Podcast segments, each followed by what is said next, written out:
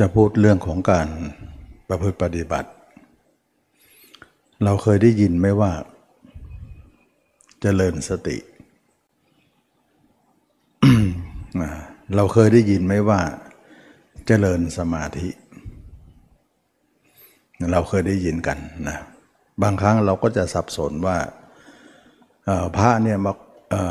สอนว่าอ้าวตอนนี้ไปเจริญสตินะ แล้วก็ต่อนนี้ไปเจริญสมาธินะ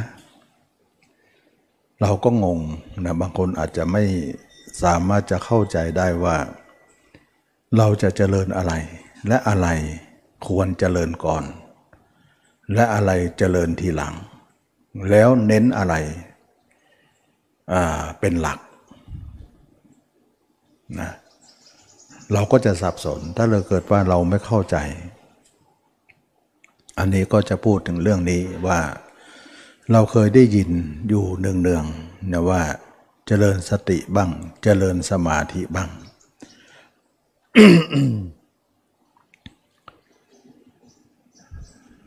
ก็มาพูดกันเรื่องนี้นะแล้วพุทธองค์เนี่ยทรงให้ความสำคัญอะไร ความจริงก็ให้ความสำคัญทุกอย่างนะ แต่ว่าเพียงแต่ว่าก่อนหน้าหลัง เราควรจะดำดำเนินอย่างไร เราจะเอาอะไรก่อนนะความจริงก็ทุกอย่างก็มีความสำคัญ แต่อะไรก่อนอะไรหลังอะไรต่อไปอะไรนองนั้น ต้องมีลำดับเหมือนกัน ก็ไม่ใช่ว่าเราจะมาทำพร้อม ๆ กันหมดนะอย่างเช่นว่าเราปลูกต้นไม้เนี่ยเราก็ต้องปลูกต้นก่อนนะเรื่องดอกเรื่องผลเรื่องใบ เราก็ว่ากันทีหลัง อย่างเงี้ย ขอให้ต้นเนี่ยหรือก้าเนี่ยลงดินก่อน เรายังพูดผลไม่ได้ดอกไม่ได้ เพราะต้นไม้ยังเล็กอยู่ แต่ก็ดูแลต้นไปก่อนลำดับแรกก็คือต้นนะลำดับลำดับแรกของกรรมฐานเนี่ยเราจะต้องรู้ว่าต้นของกรรมฐานหรือรากเงาที่เราจะทำเนี่ยเราจะทำตรงไหนก่อน ไม่ใช่ว่าทุกอย่างเนี่ยจะทำพร้อมกันเลย ไม่ว่าต้น ไม่ว่าดอก ไม่ว่าผล มันไม่ใช่นะเพราะต้นไม้เขาก็มีลำดับการ กรรมฐานก็มีลำดับการ ทีนี้นักปฏิบัติไม่เข้าใจเรื่องนี้นะก็คงจะพูดเรื่องนี้ว่า เราจะควรลำดับอย่างไรทีนี้เราจะจัดให้ระเบียบให้ถูกต้องเนี่ยเราต้องจำเเราจำเป็นจะต้องเอามรรคมาเป็นลำดับ นะมรรคเนี่ยเขาเรียกว่าเป็นมาตรฐานของการประพฤติปฏิบัตินะส่วนมากแล้วเขาก็จะไม่อ้างถึงมรรคเราจะต้องอ้าง เพราะว่าพระอริยเจ้าเนี่ยจะกำเนิดเกิดขึ้นมาในโลกได้เนี่ยไม่มีมรรคไม่ได้เลย จะเป็นพระอริยเจ้าไม่ได้เลย เหมือนกระเปียบเหมือนว่า คนเราทุกคนจะเกิดมาเนี่ยต้องเกิดจากคัน ของมารดา ใครๆจะเกิดไม่เกิดจากคันเนี่ยมันคงจะมันเป็นไปไม่ค่อยได้นะทีนี้ว่าพระอริยเจ้าเนี่ยต้องกำเนิดจากมรรคมรรคเปรียบเหมือนคันที่ให้กำเนิดของพระอริยเจ้า จะเกิดโดยที่ไม่มีมรรคหรือมาไม่อาศัยมรรคไม่มีนะก็ก็เลยเป็นมาตรฐานอย่างหนึ่งว่ามัก เราควรที่จะให้ความสนใจ ว่าเราจะต้องปฏิบัติตามนั้น แต่ในวงการกรรมฐานจะไม่ค่อยพูดเลยนะก็เป็นเรื่องแปลกดีนะย้อนความว่า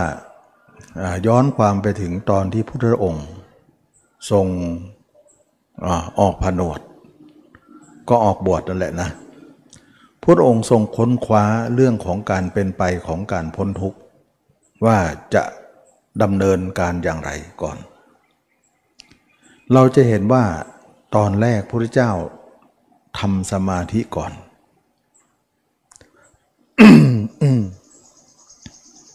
ได้ความตรงที่ว่าพุทธองค์เนี่ยทรงตั้งแต่ปฐมไม่ไหวนะก็เจริญสมาธิตั้งแต่ใต้ต้นว่า นั่นหมายถึงว่าพุทธองค์ยังไม่ได้ผนวดแต่อุปนิสัยเริ่มมีแล้ว เริ่มฉายแววออกแล้วว่า เมื่อพระราชบิดาทำพิธีแลกนาขวัญโยมนะพุทธองค์ก็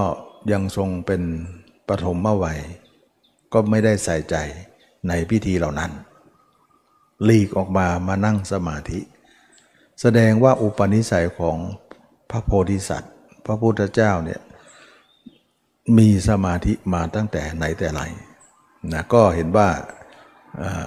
น้อมเป็นลักษณะของการที่จะทำสมาธิอยู่เลย ก็เลยไปนั่งสมาธิใต้ต้นว่า สามารถจะเข้าถึงปฐมฌานได้ แม้แต่ว่าตะวันบ่ายคอย เงาต้นว่าก็ไม่เคลื่อนคล้อยไปตาม ยังปกปักรักษาให้ความร่มเย็นแก่ ราชกุมารอยู่เป็นที่น่าอัศจรรย์อันนี้เราก็จะเห็นได้ว่าพุทธองค์ก็ทรงมีอุปนิสัยเรื่องสมาธิมาก่อนนะก็กล่าวข้ามไปหน่อยว่า หลังจากพุทธองค์ทรงผนวดแล้ว พุทธองค์ก็คิดว่าเราจะเริ่มอะไรก่อน ก็มาเริ่มสมาธิก่อน ก็ทำสมาธิกับอาลาบท ทุกดาบท อันนี้เราลำดับให้ดูนะว่า ทุกคนปฏิบัติกรรมฐานเนี่ยเราจะเริ่มอะไรก่อน แล้วก็ดูพระองค์นี้ท่านทรงเริ่มอะไรก่อน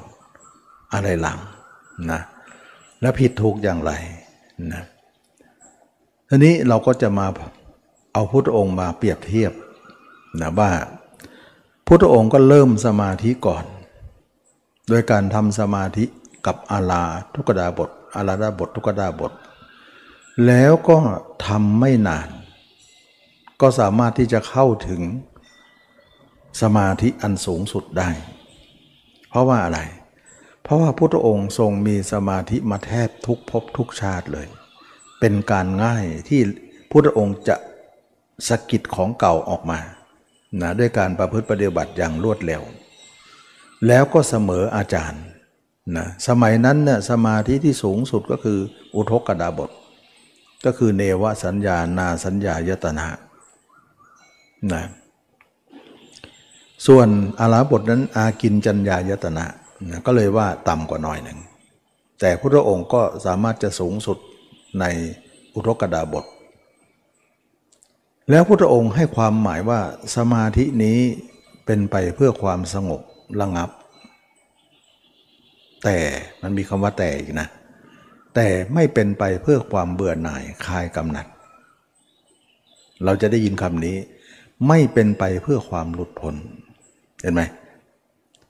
ไม่เบื่อหน่ายคลายกำหนัด หมายถึงว่ากามก็ไม่ได้ละยังเบื่อยังยังไม่เบื่อไม่หน่าย ยังมีกำหนัดอยู่ แล้วก็ไม่เป็นไปเพื่อความหลุดพ้นท่านมองถึงว่าเมื่อกามมีอยู่เนี่ยมันพ้นไม่ได้หรอก นั่นเองนะจะทำให้พ้นเนี่ยมันไม่ได้หรอก ก็เลยว่าอาจารย์ก็พยายามที่จะให้เสมอกับอาจารย์ เป็นอาจารย์ด้วยกันสอนลูกศิษย์ แต่พุทธองค์ไม่ทรงหลับนะคิดว่าจะต้องขวนขวายต่อไปสแสวงหาทางต่อไปทีนี้พุทธองค์ทรงได้ข้อสรุปอยู่เหมือนกันว่า สมาธินี้เป็นไปเพื่อความสงบระงับ ก็ไม่ได้ว่าไม่สงบนะก็สงบอยู่ระงับอยู่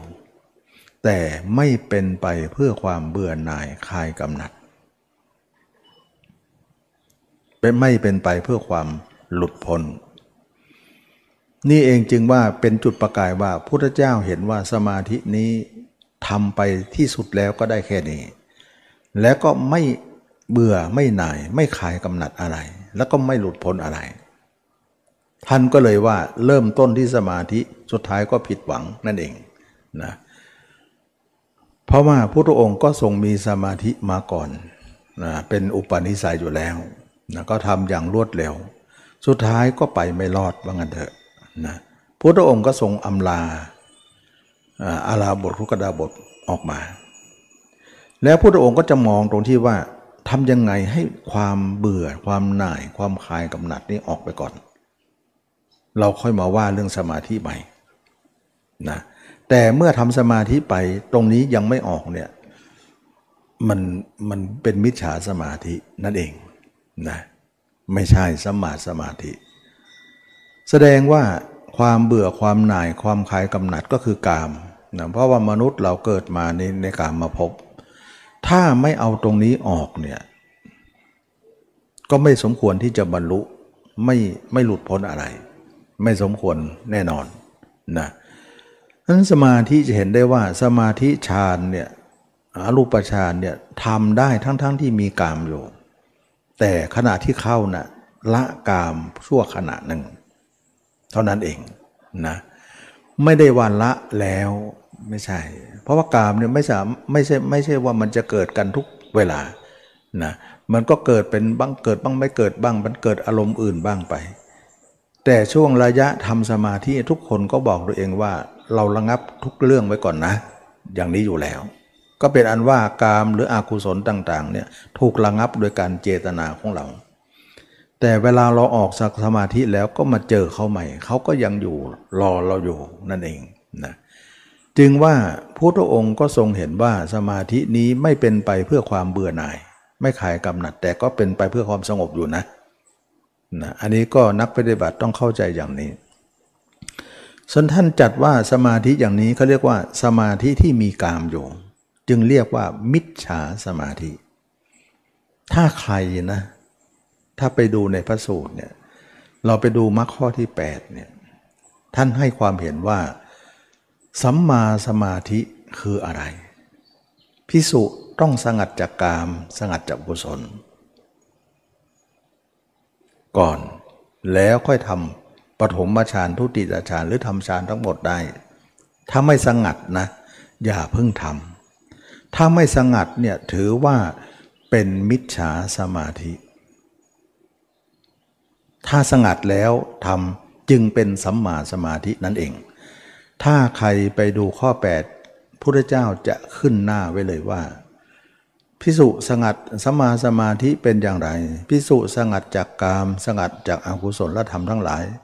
พึงเข้าถึงปฐมฌานทุติยฌานตติยฌานได้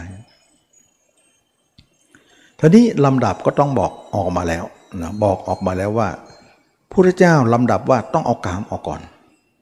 แล้วค่อยไปทำสมาธิ แต่ทีนี้พระเจ้าลองทำสมาธิก่อน และปรากฏว่ากามไม่ออกไงก็เลยว่าถ้าอย่างนั้นแล้วเนี่ยเราจะต้องเอากามและอกุศลออกก่อน แล้วค่อยไปว่าเรื่องสมาธิอีกทีหนึ่งนั่นเอง เริ่มเห็นลำดับแล้วใช่ไหมว่าพระเจ้ามองแล้วว่ากามต้องเป็นเรื่องแรกที่จะต้องเอาออกก่อน กามและอกุศลนี้เป็นกลุ่มเดียวกัน เพราะเขาเป็นอกุศลด้วยกันนั่นแหละนะแต่ว่าอยู่กลุ่มเดียวกัน ทีนี้นักปฏิบัติธรรมทั้งหลายเนี่ยเราจะเห็นได้ว่าเราจะต้องเจริญ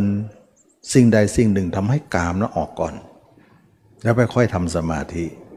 แสดงว่าทำสมาธิไปก่อนเนี่ยไปไม่รอดใช่ไหม ใช่พุทธองค์ก็ทรงลองแล้วก็ไปไม่รอดจริง นะก็เลยว่าต้องมาทบทวนใหม่ อันนี้ก็พุทธองค์ก็ลองเหมือนเราเนี่แหละทำสมาธิก่อนนะแต่มันไปไม่ได้ ไม่หลุดพ้นหรอก เพราะว่าอะไรเพราะกามก็ไม่ออกออกอากุศลก็ยังไม่ได้ละ สังเกตไหมว่าเราออกจากสมาธิมาเนี่ยกามก็มี แล้วก็ความคิดอกุศลก็เยอะไปหมดเลยเพียบเลย ซึ่งมันไม่ควรต่อการตรัสรู้นะความคิดเช่นนี้ ไม่เหมาะที่คนที่จะเข้าไปหานิพพานได้ นักปฏิบัติ เวลาเราทำอะไรไปเนี่ยต้องวิเคราะห์ต่อสถานการณ์เสมอ ว่าจิตเราอย่างนี้เนี่ยจะเหมาะควรที่จะไปหานิพพานเนี่ยนิพพานไม่รับแน่นอน เพราะมันสกปรกอยู่ว่าเหมือนเราไม่ได้อาบน้ำแล้วจะแต่งตัวแล้วเนี่ยมันก็ไม่เหมาะนะ เพราะตัวเรายังเกิดกัง แล้วก็แต่งตัวแล้วเนี่ยมันก็ มันก็ปิดเขาเรียกว่าปิดบังความสกปรกเอาไว้นั่นเองนะสมาธิก็มาแปะหน่อยเท่านั้นเอง แต่ข้างในเนี่ยสกปรกไม่เหมาะต่อการที่จะไปสู่มรรคผลนิพพาน ให้นักปฏิบัติท่องเข้าใจว่าเราจะต้องเจริญสติก่อน เพราะสติประฐานสี่เนี่ยจะฆ่ากามจะฆ่าอากุศลได้ พุทธองค์ทรงตรัสว่ากามสกามและอกุศลและธรรมทั้งหลาย ดับไม่เหลือหน้าที่ไหน สติปัฏฐานสี่นี่แหละดับไม่เหลือที่นั้น แสดงว่าท่านให้เจริญสติก่อน แต่เราไปเจริญสมาธิก่อนเนี่ยจะไปไม่รอดเลยนะพุทธองค์ก็ทรงทำมาอย่างนั้นเหมือนกัน ก็ไปไม่รอดจริงๆนะแสดงว่าเราเจริญสมาธิก่อน แต่สติยังไม่จะได้เจริญ นั่นเอง ก็เลยทำให้กามและอกุศลเนี่ยไม่ได้ทิ้งไม่ได้ตายไม่ได้ละแสดงว่ากามและอกุศลจะถูกฆ่าด้วยสติ ใช่ไหม ถูกต้อง ถูกกำจัดด้วยสติ ถูกฆ่าถูกทำลายด้วยสติปัฏฐานนะแสดงว่ากามและกิเลส จะถูกฆ่าไม่ได้ไม่ได้ไม่ได้ด้วยสมาธิหรือไม่ได้ ไม่ได้ด้วยสมาธิเลย สมาธิไม่สามารถจะฆ่ากามและอกุศลได้นั่นเอง ถึงได้บอกว่าพระพุทธเจ้าเนี่ยทรงเข้าพุทธเข้าปฐมฌานจนถึงอรูปฌานแล้ว ท่านจึงบอกว่าไม่เบื่อหน่ายไม่คลายกำหนัด แสดงมันฆ่าไม่ได้ สมาธิที่เราทำไม่สามารถจะฆ่ากามและอกุศลได้เลย นั่นเอง แต่ตัวที่จะฆ่าคือตัวสติ นักปฏิบัติธรรมต้องเข้าใจใหม่นะว่า เราคิดว่าเราจะฝึกสมาธิ แล้วเมื่อเราได้สมาธิมาเราจะเอาสมาธิเราไปฆ่ากิเลสแทบจะทุกคนที่เข้าใจเรื่องนี้ ฟังดูก็เหมือนจะเป็นจริง แต่ความจริงไม่ใช่ไม่ใช่นะเรารู้ไหมว่ากิเลสจะตายด้วยสติปัฏฐาน สติธรรมดาไม่ได้นะ ต้องสติปัฏฐานด้วยนะสติธรรมดาข้ามไม่ได้เหมือนกันนะสติธรรมดากับสติปัฏฐานต่างกันนะ เดี๋ยวจะพูดให้ฟังว่าต่างกันอย่างไร แสดงว่าเราต้องฆ่า กามและอกุศลก่อน และตัวที่ฆ่าได้ก็คือสติปัฏฐาน เพราะพุทธองค์ก็ทรงกล่าวไว้อยู่แล้วว่า สติปัฏฐานสี่นี่แหละ กามและอกุศลดับไม่เหลือหน้าที่นั้น เราจะต้องเจริญสติก่อน แสดงว่าสติเนี่ยเป็นฐานรากของทุกอย่าง เหมือนเปรียบเหมือนต้นไม้ ก็หมายถึงก้าไม้นั่นเอง เราต้องปลูกก้าก่อน ส่วนกิ่งส่วนใบส่วนดอกส่วนผลนั้นว่ากันทีหลัง ขอเอาก้าลงก่อนนะเป็นรากเง่าของกรรมฐานทั้งหมด เหมือนก็ว่าเอารากลงก่อนนะเรียกว่ารากเง่าก็คือสติปัฏฐาน หรือ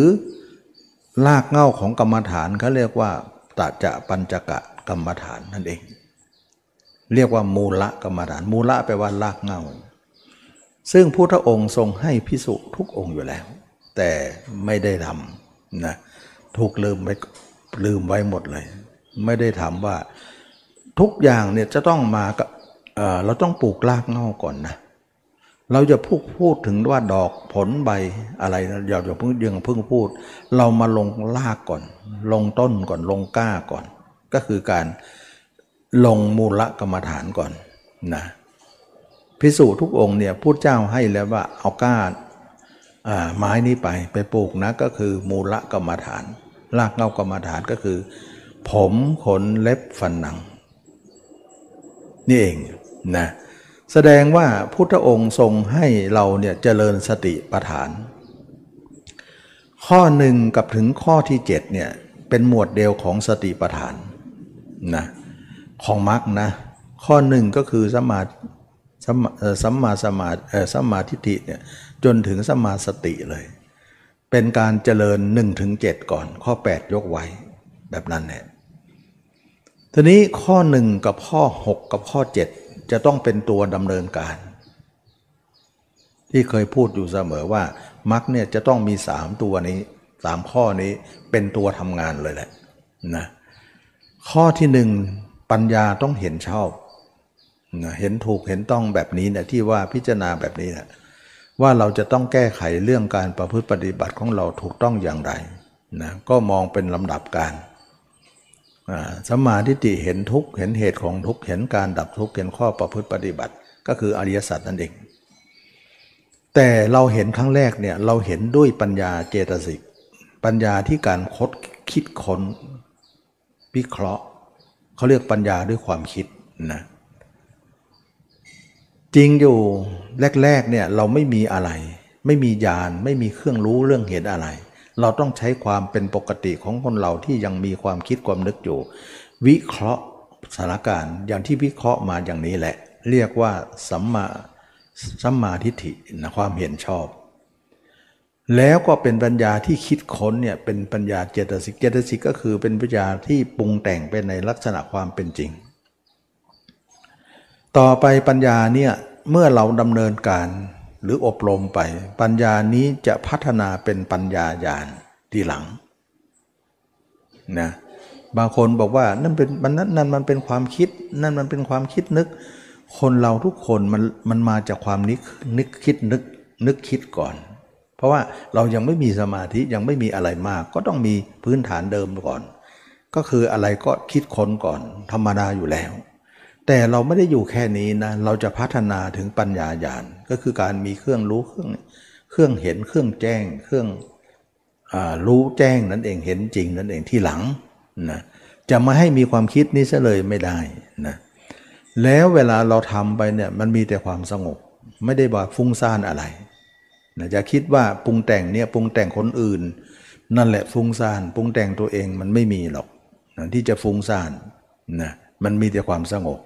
ฉะนั้นเขาก็เลยเอากริยานั้นมาพูดว่านั่นมันเป็นความปรุงแต่งนั่นมันเป็นความคิด มันเป็นสัญญาไม่ใช่ปัญญามันเริ่มต้นมันจะเป็นญาณได้ยังไง มันก็ต้องใช้ความเป็นปุถุชนนี่แหละ วิเคราะห์ไปเดี๋ยวเราจะก้าวไปสู่อริยชนทีหลัง เพราะเราไม่ได้เริ่มต้นที่อริยชนนี่เริ่มต้นเป็นปุถุชนคนหนา มันก็ธรรมดาอยู่แล้ว มีอะไรก็เริ่มต้นตรงนั้นแหละ แต่มันพัฒนาไปเองนะ เริ่มต้นจากก้าเล็กๆนี่แหละแต่ต่อไปพัฒนาเป็นต้นใหญ่ แล้วมีดอกมีใบมีผลทีหลัง ค่อยว่ากันสิยังไม่โตนี่นะตอนนี้มันยังเล็กอยู่ ก็ต้องไปเริ่มต้นตั้งแต่เล็ก ๆ ก่อน สรุปแล้วก็คือว่าเราต้องเจริญสติก่อน แสดงว่าเราฝึกสมาธิมาทั้งหมดนั้นฆ่ากามไม่ได้จริง ๆ ถ้าฆ่าได้พุทธเจ้าก็ฆ่าแล้วนะ ไม่ได้นะหลายคนคิดว่าเราทำสมาธิไป เมื่อเราได้สมาธิแล้ว เราจะเอาสมาธิของเรานั้นไปฆ่ากิเลสผิดหวังแล้วนะไม่ประสบความสำเร็จได้ แสดงว่าสมาธินั้นเป็นไปเพื่อความสงบ แต่ไม่เป็นไปเพื่อความเบื่อหน่ายคลายกำหนัด สงบจริงอยู่แต่ไม่เบื่อไม่หน่าย ไม่คลายกำหนัดอะไรต้องเข้าใจตรงนี้ แสดงว่าทุกคนเห็นไหมว่าพุทธองค์ทรงวิเคราะห์ตามสถานการณ์อย่างนี้ ทีนี้หลังจากพุทธองค์เห็นว่าทำสมาธิกับอาราบททุกดาบทแล้วทำไมเราเอาตอนนี้มาพูด เพราะตอนนี้กับตอนเราเนี่ยมันคล้ายกัน ตอนนี้พระพุทธเจ้ายังไม่บรรลุธรรมยังยังค้นอยู่นะเราก็ยังเป็นฐานะผู้ค้นอยู่ก็ต้องก็ต้องมาพูดตรงนี้เพื่อจะได้ตรงกันนะเเมื่อเป็นอย่างนี้แล้วพุทธองค์ก็เห็นว่า เราจะต้องกำจัดกามก่อนอากุศลก่อน ตอนนั้นนะพระเจ้ายังไม่มีมรรคนะมรรคยังไม่เกิด ท่านคิดว่ากามเนี่ยเราทำสมาธิก็ออกไม่ได้ สูงสุดก็ออกไม่ได้ ต่อนนี้ไปเราจะบำเพ็ญทุกขละกิยานะพระเจ้าคิดว่าฤาษีทั้งหลายก็ทรมานตนด้วยวิธีต่าง อาจจะเป็นเรื่องอาจจะเป็นเครื่องแผดเผากามและกิเลสนั้นแห้งไปได้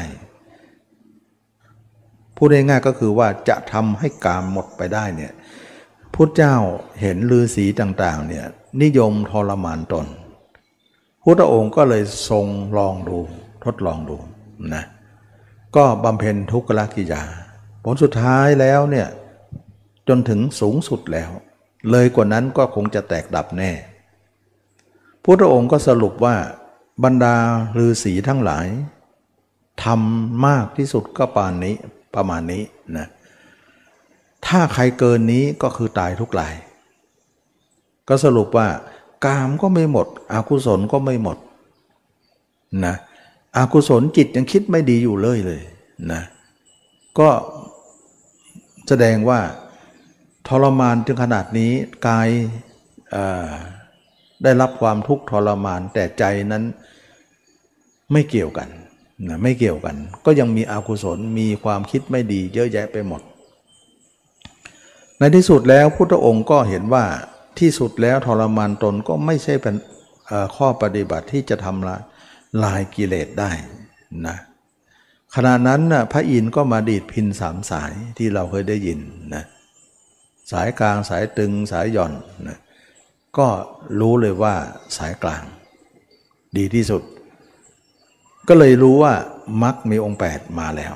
นะตอนนั้นมรรคยังไม่เปิดให้เลย ตอนนี้มาแล้ว เมื่อพระเจ้ารู้ว่ามรรคเนี่ยเป็นทางสายกลาง ก็เลยว่าถ้าอย่างนั้นต้องเลิกวิธีเก่าๆหมดเลย ก็หันมาเสวยพระกยาหารนะแล้วก็บำเพ็ญมรรคต่อไป มรรคก็คือข้อหนึ่งถึงข้อเจ็ดนี่เองที่ทำนะข้อหนึ่งเป็นปัญญา ข้อหกเป็นความเพียรข้อเจ็ดเป็นสติปัฏฐานนะสมาสตินั่นเองสติปัฏฐานสามอย่างเนี่ยมารวมกันทำงาน ร่วมกันทำงานนะแล้วจะฆ่ากามและอกุศลนั่นเสีย เพราะทุกคนเนี่ยก็ลองทำสมาธิมาแล้ว แต่กามก็มีอกุศลก็ไม่ได้ละ จิตคิดไม่ดีเยอะเลย ที่เขาสอนว่าคิดดีก็รู้ว่าดีแล้วไม่ดีก็ให้รู้มันกำหนดรู้ไป รู้อย่างนั้นแค่นั้นเลยทำลายมันไม่ได้ใช่ไหม ไม่ได้ รู้อย่างเดียวไม่พอ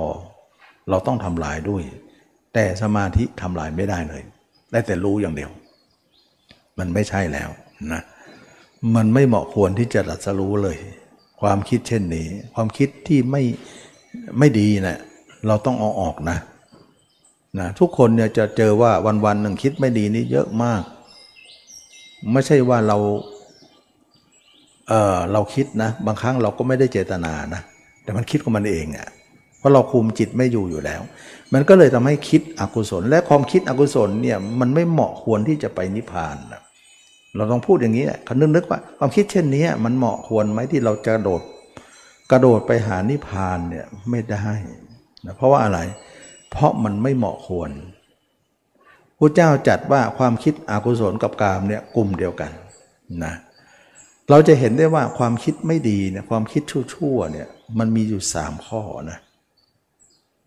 นะเขาเรียกว่าอากุศลวิตกสามประการนะ หนึ่งความคิดลามกสองความคิดพยาบาทความคิดลามกนี่ก็คือกามวิตกนะพยาบาทวิตกสองก็คือพยาบาทวิตก พยาบาทแปลว่าผูกโกรธเราได้โกรธใครหรือโกรธเคืองเรื่องใดนานแล้ว แต่ความโกรธนั้นไม่หายจากใจเรา คือสมมุติว่าเราโกรธปีที่แล้วนะปีนี้ก็ยังค้างอยู่นะระยะปีที่แล้วมาถึงปีนี้นะเขาเรียกว่าผูกโกรธโกรธวันนั้น แต่วันนี้ก็ยังไม่ออกเลยเขาเรียกว่าผูกไว้ ผูกโกรธเนี่ยเขาเรียกพยาบาทนะซึ่งมันจะเป็นอากุศลและวิตกขึ้นมา ในบรรดาความคิดไม่ดีเนี่ยจะมีสามความคิด คิดเรื่องลามก คิดเรื่องพยาบาทวิตก แล้วก็คิดเรื่องการเบียดเบียน จะเบียดเบียนคนอื่นอยู่เลยเลย จะทำร้ายเขาจะทำต่ออจะจะประทุษร้ายด้วยวิธีต่างๆเขา จะตอบโต้นั่นเองนะจะตอบโต้เขานั่นเองเขาเรียกว่าคิดเบียดเบียนนั่นเองเขาเรียกว่าวิหิงสาวิตกสามข้อนี่แหละ ในบรรดาที่บอกว่าคิดไม่ดีอากุศล มีกามวิตกพยาบาทวิตก วิหิงสาวิตก วิหิงสาคือความคิดที่จะเบียดเบียนนั่นเอง เมื่อเป็นอย่างนี้ทำทั้งสามนี้ไม่เหมาะควรที่จะไปนิพพาน นิพพานไม่รับ ซึ่งนิพพานจะรับได้เฉพาะคนที่ไม่มีเรื่องนี้ กามก็ไม่มีอากุศลก็ไม่มีนะทีนี้เรามาดูซิว่าเราจะต้องเจริญมรรคหนึ่งถึงข้อเจ็ดเนี่ยเจริญยังไงก็ข้อหนึ่งคือความเห็นชอบ เห็นว่าจิตของเราคิดออกไปหาคนอื่นเนี่ย เป็นกามและอกุศลเป็นทุกข์ในโลก ฉะนั้นเท่ากับว่า คนเห็นว่าจิตออกนอกเป็นสมุทัยเป็นเป็นทุกข์นั่นเอง จิตออกนอกเป็นทุกข์นะผลของจิตออกนอกนั้นมันเป็นทุกข์ผลมันคือทุกข์นะและมันเป็นอกุศลด้วย เราต้องใช้ความเพียรตัดเสียนะความเห็นเช่นนี้แหละเป็นสัมมาทิฏฐินะความเห็นว่าทุกข์เกิดจากจิตออก ไปคิดถึงผู้อื่น และเป็นอาโกศลเป็นกาม การแล้วก็เห็นเหตุของทุกข์เหตุคนทุกข์ก็คือตัณหาทั้งสามพูดถึงตัณหานี่ก็คือว่าจิตที่มันไหลไปสู่อารมณ์เนี่ยมันเป็นกระแส เราจะเห็นว่ามันไหลอยู่เรื่อยไหลอยู่เรื่อยไหลอยู่เรื่อยทั้งวันทั้งคืนมันค่อยจะไหลทำไมมันไหล เพราะเรากะเราเคยคิดถึงผู้อื่นมาจนมาก มากจนที่ว่าตอนนี้เราจะหยุดแล้วมันไม่หยุดตาม เราอยากหยุดแต่มันไม่หยุดมันเลยทำให้เขาเรียกว่าแรงส่งอะแรงส่ง แรงขับเคลื่อนมันไม่หาย เหมือนเราเอา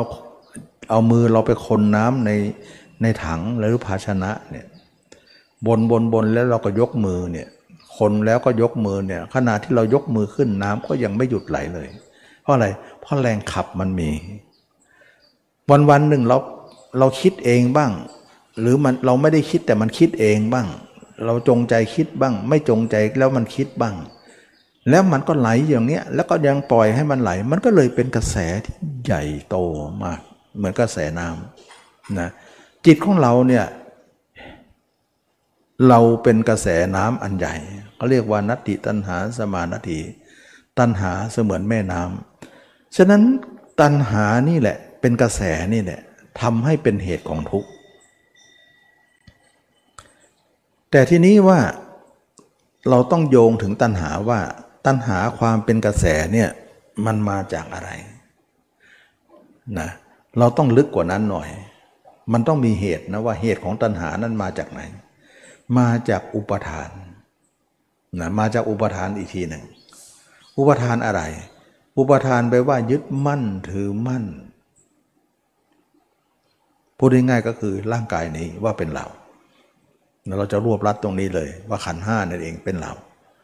ทุกคนเนี่ยคิดว่าเเราได้ร่างกายมาเราก็รักตัวเองมาก ความรักนั้นเนี่ยเป็นอุปทานขันห้าที่เคยถามว่า ในชีวิตเราเรารักอะไรมากที่สุดนะก็รักตัวเอง การรักตัวเองนั่นเอง เป็นฉันทราคะเป็นตัวอุปทาน ความรักนั้นเป็นอุปทาน และความเป็นอุปทานจึงทำให้เกิดตัณหานี้ เราจะค้นเหตุเหตุของตัณหาก็มาจากอุปทานมาจากความรัก ถ้าคนไหนเห็นอย่างนี้แล้วเนี่ยถือว่าเห็นชอบ ทุกก็คือจิตที่มันออกนอก เหตุของทุกข์ก็คือการเป็นกระแสคือตัณหา และก็เหตุของตัณหานั้นก็คือมาจากอุปทาน มาจากความรักในตัวเองนี้ การดับทุกข์นั้นก็คือดับตัณหานี้เสีย หรือกำจัดอุปทานนั้นซะนั่นคือการดับทุกข์เรียกว่านิโรธหนทางที่จะนำไปสู่การดับทุกข์ก็คือมรรคมีองค์ 8 นี่คือมรรคข้อที่หนึ่งนะเข้าใจยากอยู่แล้วนะการเข้าใจอย่างนี้เนี่ยเป็นการยังความเข้าใจด้วยปัญญาที่เราคิดคิดขน ปัญญาส่วนหนึ่งเกิดจากการกระทำของเราพอสมควร ปัญญาส่วนหนึ่งมาจากพุทธเจ้ากล่าวไว้นะพุทธเจ้ากล่าวไว้นั้นเป็นเป็นธรรมะที่พุทธเจ้ากล่าวว่าทุกอย่างเกิดจากตรงนี้ตรงนี้ตรงนี้ และเราเองก็หยิบมาพิวิเคราะห์ด้วยสติปัญญาของเราก็เห็นว่าไปตามนั้น อย่างเนี้ยมันก็เรียกว่าปัญญาที่คิดค้นเนี่ยเป็นปัญญาเจตสิกที่จะเกิดจากการคิดค้นแล้วต่อไปเราพัฒนาจะกลายเป็นปัญญาญาณนะที่หลัง แล้วก็การดับทุกข์ก็คือดับตัณหานั้น ข้อปฏิบัติก็คือมรรคความเข้าใจอย่างนี้เป็นมรรคข้อที่หนึ่ง เมื่อมรรคที่หนึ่งเข้าใจแล้วมรรคข้อที่สองก็มรรคข้อที่หกนะมรรคข้อที่หกกับข้อที่เจ็ดก็ช่วยเหมือนขุนพลใช้ขวา แม่ทัพคือข้อที่หนึ่งเป็นแม่ทัพนะเราจะดูเหมือนว่าคนที่จัดกองทัพเนี่ยก็เหมือนว่าแม่ทัพคือข้อที่หนึ่งข้อ 6 กับข้อ7เนี่ยเหมือนขุนพลที่ช่วย ช่วยทั้งซ้ายและขวา ที่จะต่อสู้ในสงครามนี้ แม่ทัพต้องมีผู้ช่วยอยู่นะช่วยกันลบนะอารักขาแม่ทัพนั้นด้วย แล้วก็ช่วยแม่ทัพลบด้วยนั่นเอง ข้อที่ 6 เป็นความเพียรความเพียรชอบก็คือว่าสมประทานสี่แต่ตมาจะไม่พูดเรื่องว่าเพียรละอกุศล เพียรสร้างกุศลเนี่ยโยมก็จะงง แต่ว่าจะเอาพูดเป็นภาษาที่เข้าใจง่าย ก็เคยบอกว่าหนึ่งเราต้องตัดจิตของเราไม่ให้คิดถึงใครพอคิดไปก็เป็นกามและก็อกุศลนั่นเอง ทุกครั้งจิตที่เราคิดไปข้างนอกเนี่ยทันทีเลยนะ มันจะคิดแต่เรื่องไม่ดี ยิ่งปฏิบัติไปยิ่งแรงขึ้นมากขึ้นเรื่อยๆนะมันจะแรงตามเลย แรงมากๆก็ขวางเราไปหมดเลย ไม่ให้ไปง่ายๆหรอก แล้วเราก็ทุกข์ใจว่าจะทำยังไง ความคิดเหล่านี้เนี่ยจะหมดไป ความเพียรข้อแรกคือตัดเลย ไม่ให้มันไปนะมันไม่ได้เป็นที่จิตนะ มันเป็นที่ตั้งของจิตจิตเราไปตั้งข้างนอกเป็นทันทีเลย แต่ตั้งอยู่ในตัวไม่เป็น ถ้ามันเป็นที่จิตนะ ตั้งข้างนอกก็เป็น ตั้งข้างในก็เป็นมันเพราะมันมากับจิตไปกับจิตไงแต่ทีนี้มาตั้งข้างในไม่เป็น แสดงไม่ใช่จิตแหละมันเป็นที่ตั้งของจิต เรารู้เลยว่าการที่จิตเราตั้งอยู่ในอาการ 32 ของเรานั้น เป็นกุศลกำหนดรู้ ข้างนอกเป็นอกุศล ความเพียรข้อที่หนึ่งต้องตัดนอกก่อน ความเพียรข้อที่สองต้องน้อมจิตมาดูตัวเอง เพื่อจะให้จิตเนี่ยอยู่กับเนื้อหนังตัวเองก็เป็นที่มาของมูลกรรมฐานนั่นเองอยู่ที่ผม ขนเล็บฟันหนัง นะเจริญสติละตอนนี้ เจริญอย่างนี้แหละจะเป็นการละกามและอกุศลได้ ไม่น่าเชื่อนะ สมาธิยังเอากรรมอกุศลไม่ลง สติเอาลงได้ แสดงว่าสติใหญ่กว่าสมาธิ ทุกคนจะให้สมาธิใหญ่ทั้งนั้น แต่พระเจ้าให้สติใหญ่ เราเคยได้ยินไหมว่าธรรมทั้งหลายสติเป็นใหญ่ สติเป็นใหญ่ในธรรมทั้งหลายนะธรรมทั้งหลายรวมลงที่สติ เหมือนรอยเท้าทั้งหลายรวมที่รอยเท้าช้าง รอยเท้าช้างใหญ่กว่ารอยเท้าทั้งปวงนะสตินี้เอง แสดงว่าทุกคนเนี่ยเรามาเจริญสติก่อน ที่เราเคยผ่านมาเจริญสมาธิเป็นนันว่าล้มเหลวนะไปไม่รอดนะก็เรามาเริ่มสติใหม่ ทีนี้คนที่เขาลงสมาธิมานานแล้วเนี่ยเขาไม่หวนกลับ ก็ผิดหวังเลย จะไปไม่รอดเลย เพราะเขาลงทุนมานานแล้ว ถ้าเขาหวนกลับเขาไม่กลับ นั่นก็คือเป็นเรื่องของเขา ไปไม่รอดหรอกนะเพราะว่ามันไม่ใช่ตัวฆ่ากามและอกุศลสมาธินั้นไม่ใช่ตัวฆ่าแต่สติจะเป็นตัวฆ่า ไม่นึกเลยว่าสติ จะใหญ่กว่าสมาธิอีก ใหญ่แน่นอน เพราะสติเนี่ยมันตั้งเจ็ดข้อเนี่ยสมาธิมีข้อเดียวนะเพราะเจ็ดข้อประชุมกันหมดเลย เหมือนคนเจ็ดคนทำงานแบบนั้นนะแต่นั้นข้อเดียวนะคนเดียวนะฉะนั้นในพุทธศาสนาเนี่ยท่านให้สติใหญ่ แต่ส่วนฤาษีหรือศาสนาอื่นเขาให้สมาธิใหญ่ นะเขาทำสมาธิกันทางนั้น เราจะไปทำสมาธิอย่างนั้นไปไม่รอดนะ ไปไม่รอดมันเป็นสมาธิที่ปนกับกามและอกุศลตลอดเลย ที่ตมาเคยบอกว่าเป็นสสมาธิโลกีไง เวลาเข้าก็นิ่ง เวลาออกก็นอนอะไปหากามและอกุศลทั้งวันที่เกิดดับเกิดดับเกิดดับเกิดดับนั่นไปทั้งนั้นนั่นอกุศลทั้งนั้น นั่นกามทั้งนั้นเลยนะตามดูบ้าง บางคนบอกว่าไม่ต้องตามดูกำหนดรู้มัน บางคนบอกรู้เฉยก็พอก็แล้วแต่ แต่ทางนี้ทางนั้นไปเรื่องกามและอกุศลหมด คิดดูก็คิดดีก็ให้รู้ คิดไม่ดีก็ให้รู้มันรู้เท่านั้นหรือฆ่ามันไม่ได้ใช่ไหมฆ่าไม่ได้หรอกรู้แล้วจะทำอะไรได้ แค่รู้ก็ยังฆ่าอะไรไม่ได้ เหมือนเราเห็นปลาในน้ำนั่นเอง เห็นจริง ๆ แต่จับไม่ได้อะหรือเราเห็นลิงห้อยหน อยู่บนต้นไม้เห็นจริง แต่จับมันไม่ได้ เห็นอกุศลเห็นกามอยู่เห็นความคิดไม่ดี แต่จับมันไม่ได้ฆ่ามันไม่ได้แบบนั้นเนี่ยมันไม่ได้นะลองทำดูเถิดทำยังไงก็ไม่ได้หรอกแต่จะมาได้ตรงที่สติปัฏฐานนั้นคนก็ไม่เข้าเข้าใจเรื่องสติปัฏฐาน แล้วก็ไม่เข้าใจเรื่องมรรคก็ทำให้เราไปไม่รอดนะตอนนี้เราจะเอากามและอกุศลออกก่อน นะความเพียรข้อที่สองก็คือว่าเราจะต้องเอาจิตมาพิจารณาร่างกายของเรา เป็นอสุภะนะในสติปัฏฐานสี่เนี่ยจะมีการเห็นร่างกายว่าเป็นอาการ 32 ก็คือร่างสดๆ ก็ได้ไล่ไปตามร่างสดๆเราก็ได้ หรือจะเอาร่างป่าช้าเก้านะอสุภะเก้าอย่างก็ได้ ท่านให้เลือกหรือสับไปสับมาก็ได้ เพราอยู่ในข้อเดียวกันก็คือหมวดของกาย เราจะเห็นว่าสติปัฏฐานสี่เนี่ยท่านแจงหมวดของกายเนี่ยยาวเหยียดเลยนะถ้าใครไปอ่านสติปัฏฐานสี่นะจะเห็นว่าหมวดกายเนี่ยขยายมากเลย หลายหน้ากระดาษเลย แต่หมวดเวทนานิดหน้าเดียว จิตก็หน้าเดียวกันทำก็นิดเดียว ไม่ได้แจงเยอะเลยสามข้อนี้หน้าเดียวยังไม่ถึงหน้าเลย ท่านให้ความหมายข้อที่หนึ่งมาก ข้อที่สามข้อที่สองที่สามที่สี่เนี่ยมันเป็นของตามมาทีหลังนะตมาก็เหมือนกันไม่ได้เน้น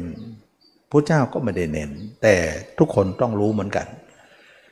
อุปมาเหมือนว่าเราเนี่ยปลูกต้นไม้เนี่ยเราเน้นต้นก่อนเน้นก้าก่อน ส่วนกิ่ง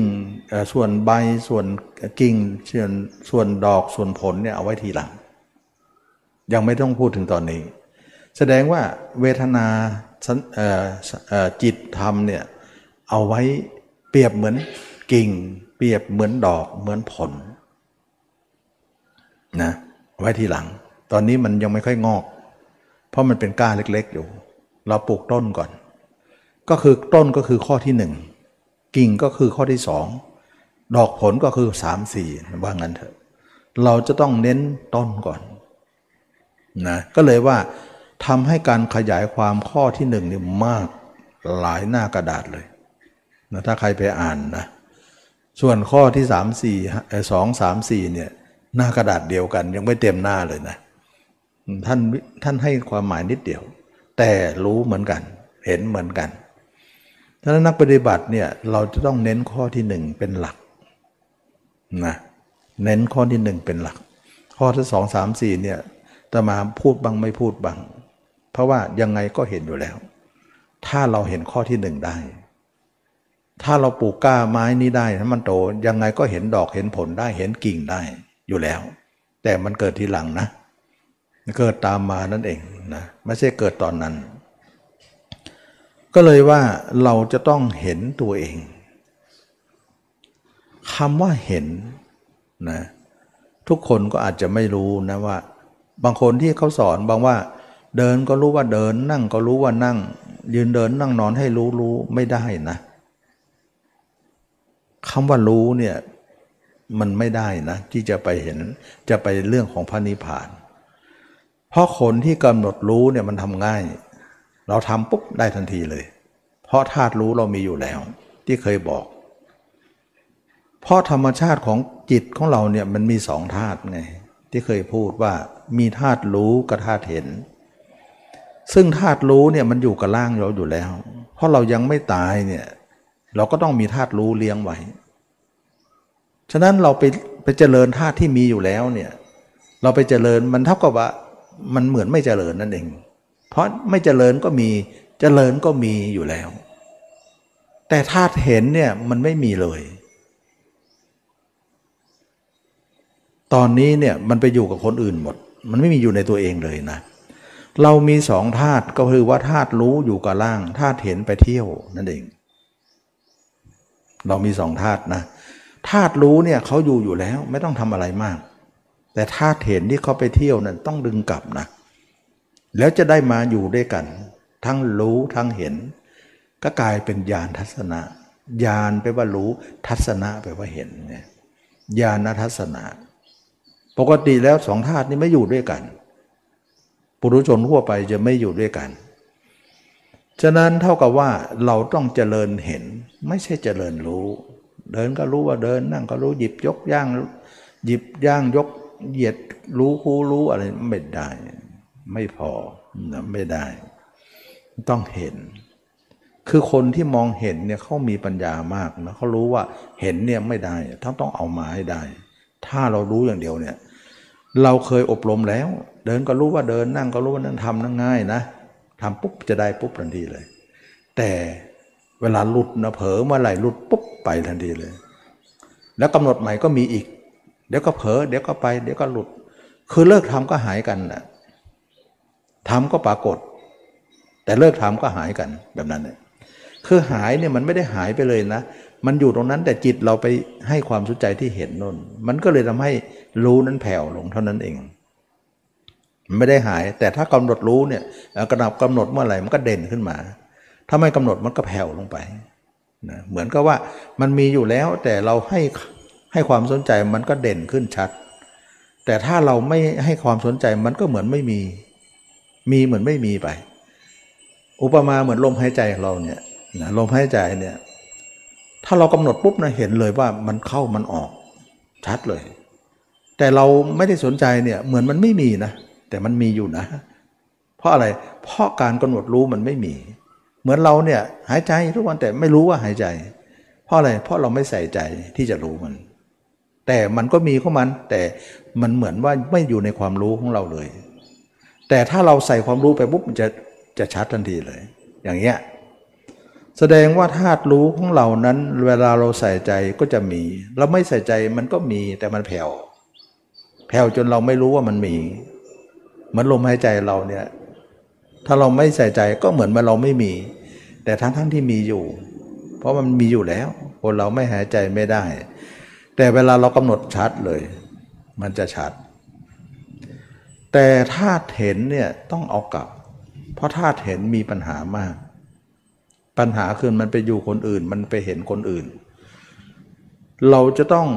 ดึงกลับให้มาอยู่ตัวเอง การดึงธาตุนี้มาเนี่ยยากมากเลย แต่ก็คุ้มค่า เพราะถ้าเราดึงมาได้เนี่ย เสร็จเราหมดเลยกิเลสหมดแน่นะเราชนะได้เลย ดึงยากมาก เพราะจิตของเราเนี่ยไหลตามกระแส เขาเรียกว่าการไปทิศทางนั้นเขาเรียกว่าวัฏจักร มันไปทางโน้นมันเป็นวัฏจักรก็เรียกว่าหมุน ไปตามกงล้อของเวียนว่ายแต่เกิด ในอารมณ์ ถ้าเราย้ายความเห็นนั้นมาอยู่กับตัวเองได้เนี่ยจนสำเร็จแล้วมันไม่กลับไปเขาเรียกว่าทำมาจากทำได้นะนี่คือภารกิจว่าเราจะต้องย้ายธาตุเห็นจากคนอื่นมาเห็นตัวเองให้ได้นั่นเอง เดี๋ยวเราจะบรรลุธรรมเลย แล้วจิตจะอยู่เลย แล้วอกุศลจะสิ้นไป แล้วกามทั้งหลายจะไม่มีเลย ถ้าทำได้ได้อย่างนั้น นี่คือแผนการลบนะนี่คือสติปัฏฐานนี่คือเรื่องของความเป็นมรรคนะเป็นมรรคเมื่อเป็นอย่างนี้แล้วเนี่ยมรรคข้อที่หนึ่งเราตัดภาพคนอื่น ออกไปทั้งหมดไม่ต้องคิดถึงใครคิดไม่ได้ ไม่ว่าเรื่องใดทั้งนั้นตัดให้หมดเลย นี่คือความเปลี่ยนข้อที่หนึ่งเพราะมันไปแล้วมีแต่กามมีแต่อกุศล ตอนนี้เราจะฆ่ากามและฆ่าอกุศลชนไหนจะไม่ตัดเล่า จะปล่อยมันไปได้ยังไง เราจะฆ่าเขายังยังปล่อยเขาไว้อีกหรือ เราจะฆ่าเขาก็ต้องตัดนะความเพียรข้อที่สองเราจะเอาจิตมาท่องเที่ยวในกายของเหล่านี้ เรียกว่าตาจะปัญจกะกรรมฐานก็คือ มูลกรรมฐานคือรากเงานั่นเองของกรรมฐานทั้งหมด ท่องเที่ยวในอาการ 32 เราจิตเลื่อนไปตามอวัยวะน้อยใหญ่ แล้วก็นึกถึงตัวเองเป็นของไม่เที่ยง เป็นทุกข์เป็นอนัตตา นึกตัวเองเป็นเน่าเป็นอืดนึกตัวเองเป็นตัวหนอนจรใจ นึกตัวเองเป็นร่างกายสดๆก็ดีร่างกายเน่าๆก็ดี แล้วใส่ความรู้สึกไปทุกอวัยวะของเราต้องตลอดเลย ความเพียรข้อที่สามเราเห็นเราแล้วเราอยู่กับเรา เห็นเราตรงไหนให้อยู่ตรงนั้นด้วยตอนนี้ไปเราจะย้ายสัมมโนครัวแล้วนะแบบนั้นไร้บ้านแล้วนะ เราจะไม่อยู่กับคนอื่นแล้วอยู่กับตัวเอง เราต้องบอกตัวเองอยู่อย่างนั้นเสมอว่า ตอนนี้เราจะย้ายถิ่นฐานบ้านช่องของเราใหม่แล้ว อยู่กับเขามาหลายชาติไม่ไหวนะมีแต่สกปรกทั้งนั้น ไปนิพพานไม่ได้ จริงอยู่มาอยู่ในอาการ 32 ของเราก็สกปรกเหมือนกันนั่นแหละแต่มันเป็นเรา ขออยู่เป็นร่างสุดท้ายก็แล้วกันนะคนอื่นต้องตัดออกไปก่อน มันสกปรกเท่าเดียวกับเขานั่นแหละ แต่ว่าเราก็ต้องอยู่เราก่อนสินะเราต้องอยู่กับเราเออเราเอ่อตัวของเราในอาการ 32 ของเรา ซึ่งจิตของเราเนี่ยสามารถจะอยู่กับเราได้ แต่เราไม่เคยมาอบรมอย่างนี้เลย นะก็เลยว่านี่แหละคือสติปัฏฐาน ส่วนสติธรรมดาที่พูดค้างไว้ เป็นยังไง ไม่ใช่สติปัฏฐานเขาเรียกว่าสติธรรมดาก็หมายถึงว่าไม่ได้พิจารณาร่างกายเป็นอสุภะเลย เพียงแต่กำหนดการเคลื่อนไหวของกาย ที่บอกว่ากายเดินก็รู้ว่าเดินนั่งก็รู้ว่านั่ง ยืนเดินนั่งนอนรู้การเคลื่อนไหวรู้ใจนึกคิดอย่างเงี้ยอันนี้สติธรรมดาใช้ไม่ได้นะ ใช่ไม่ได้ มันไม่ใช่สติปัฏฐานไงมันไม่สามารถจะฆ่ากามอกุศลได้ เพราะมันไม่ลงลึก มันลงตื้นเกินไปนะบางครั้งเขาอาจจะใช้ชื่อว่าสติปัฏฐานแล้ว ก็ได้แต่ชื่อเท่านั้นแต่เนื้อในไม่ใช่ไม่ใช่ มันเนื้อในเขาลึกกว่านั้น คือมีป่าช้าก้าวมีการเห็นตับไตไส้พุงครบอาการ 32 นี่ยังไม่ได้ลงลึกแค่รู้แต่การเคลื่อนไหวเท่านั้น มันจะเป็นอะไร เอาชื่อมาแล้วก็เอานิดหน่อยมา เอายาบทไป นั่นเขาเรียกว่ายาบทนะ ไม่ใช่นะ ฉะนั้นจะนึกว่าเป็นสติธรรมดาไปไม่รอดหรอก ไปไม่รอด เราจะต้องทำสติปัฏฐาน และอีกประการหนึ่งในหมวดของกายเนี่ยที่คนโดยมากจะพูดกันเสมอว่าจเจริญอาณาปานสติด้วยนะวันนี้จะมาคิดมาพูดหน่อย หลายคนก็บอกอาณาปานสติ เชื่อไหมว่าคนที่เจริญอาณาปานสติเนี่ยยังไม่เข้าใจอะไรเยอะมากนะไม่รู้ว่าความเป็นอาณาปานสติเนี่ยเป็นกี่อย่าง แล้วไม่รู้ว่าจะทำอย่างไหนก่อน ไหนหลัง ไม่เข้าใจเรื่องนี้แล้วก็อยู่ๆก็จะทำแล้วอยู่ๆก็จะทำไม่เข้าใจเนี่ยก็จะเป็นอาณาปานสติแบบ โลกีหมดเลยนะจะเป็นโลกีทันทีเลย ถ้าเราไม่เข้าใจจะเป็นโลกีทันทีเลย โลกีเป็นยังไงนะโลกุตระเป็นอย่างไร จริงอยู่ในสติปัฏฐานสี่เนี่ยเราจะเห็นไว้ว่าเจริญอาณาปานสติเหมือนกัน แต่อาณาสติอาณาปานสติแบบสติปัฏฐานสี่เจริญให้เป็นสติงั้นเถอะ ส่วนอาณาปานสติที่ต้นใต้ต้นสีมหาโพนั้นเป็นอาณาปานสติแบบทำให้เกิดสมาธิ แสดงว่าอาณาปานสติเนี่ยทำให้เกิดสติเป็นสติปัฏฐานก็ได้ทำให้เกิดปฐมฌานก็ได้ เป็นสมาธิก็ได้ เป็นสองนัยะนะถ้าเกิดว่าคนที่ไม่เข้าใจเรื่องนี้เนี่ยจะทำอานาปานสติเนี่ย ส่วนมากแล้วเขาจะเข้าใจเรื่องสติปัฏฐานไม่มีไม่ค่อยจะมีอยู่แล้ว เมื่อทำไปปุ๊บจะเป็นอาณาปานติแบบปฐมฌานทันทีเลย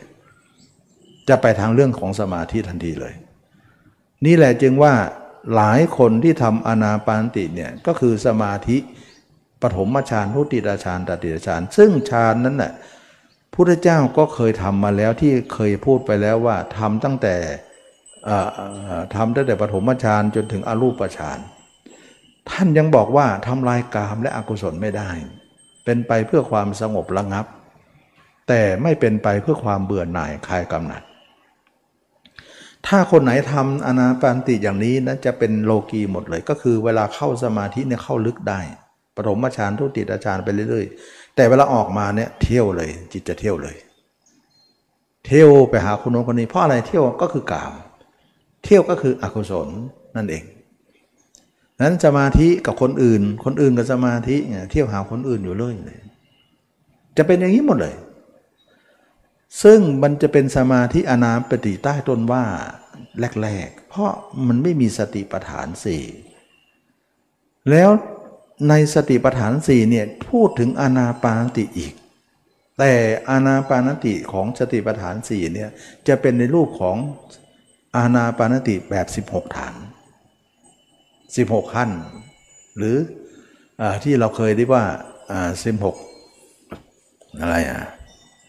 ฐาน 16 ขั้น 16 นั่นแหละข้อนั่นแหละท่านไม่ได้เน้นเรื่องปฐมฌานเลยแต่ถ้าเราไปอ่านนะ ไม่มีคำว่าปฐมฌานเลย พูดง่ายๆก็คือว่าอาณาปานติเนี่ย เวลาเราเจริญสติปัฏฐานก็จำเป็นต้องมาใช้ แต่ให้เป็นสติปัฏฐานอย่างเดียวนะ ไม่ให้เป็นปฐมฌานนะ อย่างเงี้ยเวลาเราทำสติปัฏฐานเสร็จแล้วบริบูรณ์แล้วเนี่ยเราถึงพระนาคามีเลยนะ แล้วเราค่อยไปทำปฐมฌานด้วยอนาปันติ เป็นปฐมฌานทีหลังพูดง่ายๆอนาปานสติเนี่ยทำหมดเลย แต่ทีนี้เวลาตมามาสอนเนี่ยตมาจึงไม่เน้น เพราะคนผ่านอนามติแบบ ปฐมฌานมาทั้งนั้นกันทั้งนั้นทั้งนั้นเลย เราก็เลยต้องตัดตรงนี้ออกก่อน เพราะอะไร เพราะเวลาเราแนะนำให้ทำเนี่ยเขาไม่เข้าใจลึกกว่านั้น เขาจะทำทีไรก็คอยจะจิตดิ่งเข้าไปเลยนะมันจะเป็นเรื่องปฐมฌานแล้วมันจะไม่เป็นสติปัฏฐานเลย ซึ่งสมัยก่อนพุทธเจ้าท่านเป็นผู้มีพระปัญญา ท่านทำได้ แต่สมัยนี้คนมาทำเรื่องของสติปัฏฐานอานาปานติ แบบปฐมฌานกันแล้วเนี่ยเราจะมาเสริญมามามามาสอนเรื่องสติปัฏฐานเนี่ยเขายังไงเขาก็จะเป็นปฐมฌานอย่างเดียว เราก็เลยว่าถ้างั้นตัดก่อน ก็เลยตมาก็เลยไม่ค่อยอนนำมา หรือบางคนบอกว่าขอนำมาสักหน่อยตมาก็บอกห้าเปอร์เซ็นต์เท่านั้นได้อยู่ แต่ต้องทำเป็นด้วยนะต้องเข้าใจแล้วก็ก็เลยกันกองคนก่อน เวลาคนมาคุยเรื่องนี้ เอาเรื่องนี้มาถามตมาต้องดูใจของเขาก่อน ว่าดูการประพฤติของเขาก่อนว่าเขาเข้าใจเรื่องนี้แค่ไหน ถ้าเขายังไม่เข้าใจเรื่องนี้ตมาจะกันไว้เอาไว้ก่อนนะอย่าเพิ่งมาทำแต่ถ้าเขาเข้าใจเนี่ยตมาบอกทำได้ แต่เอามาแค่ห้าเปอร์เซ็นต์สิบเปอร์เซ็นต์พอ เอามาเป็นน้ำจิ้มพอไม่ต้องเอามาทั้งหมด ก็มาช่วยได้ เราจะอนุญาตสำหรับคนเข้าใจ ถ้าไม่เข้าใจเราจะไม่อนุญาต เพราะว่า มันจะทะเลบไปทางปฐมฌานทันทีเลย ก็เลยต้องอวิเคราะห์ต้องพิจารณาแต่ละละลายไป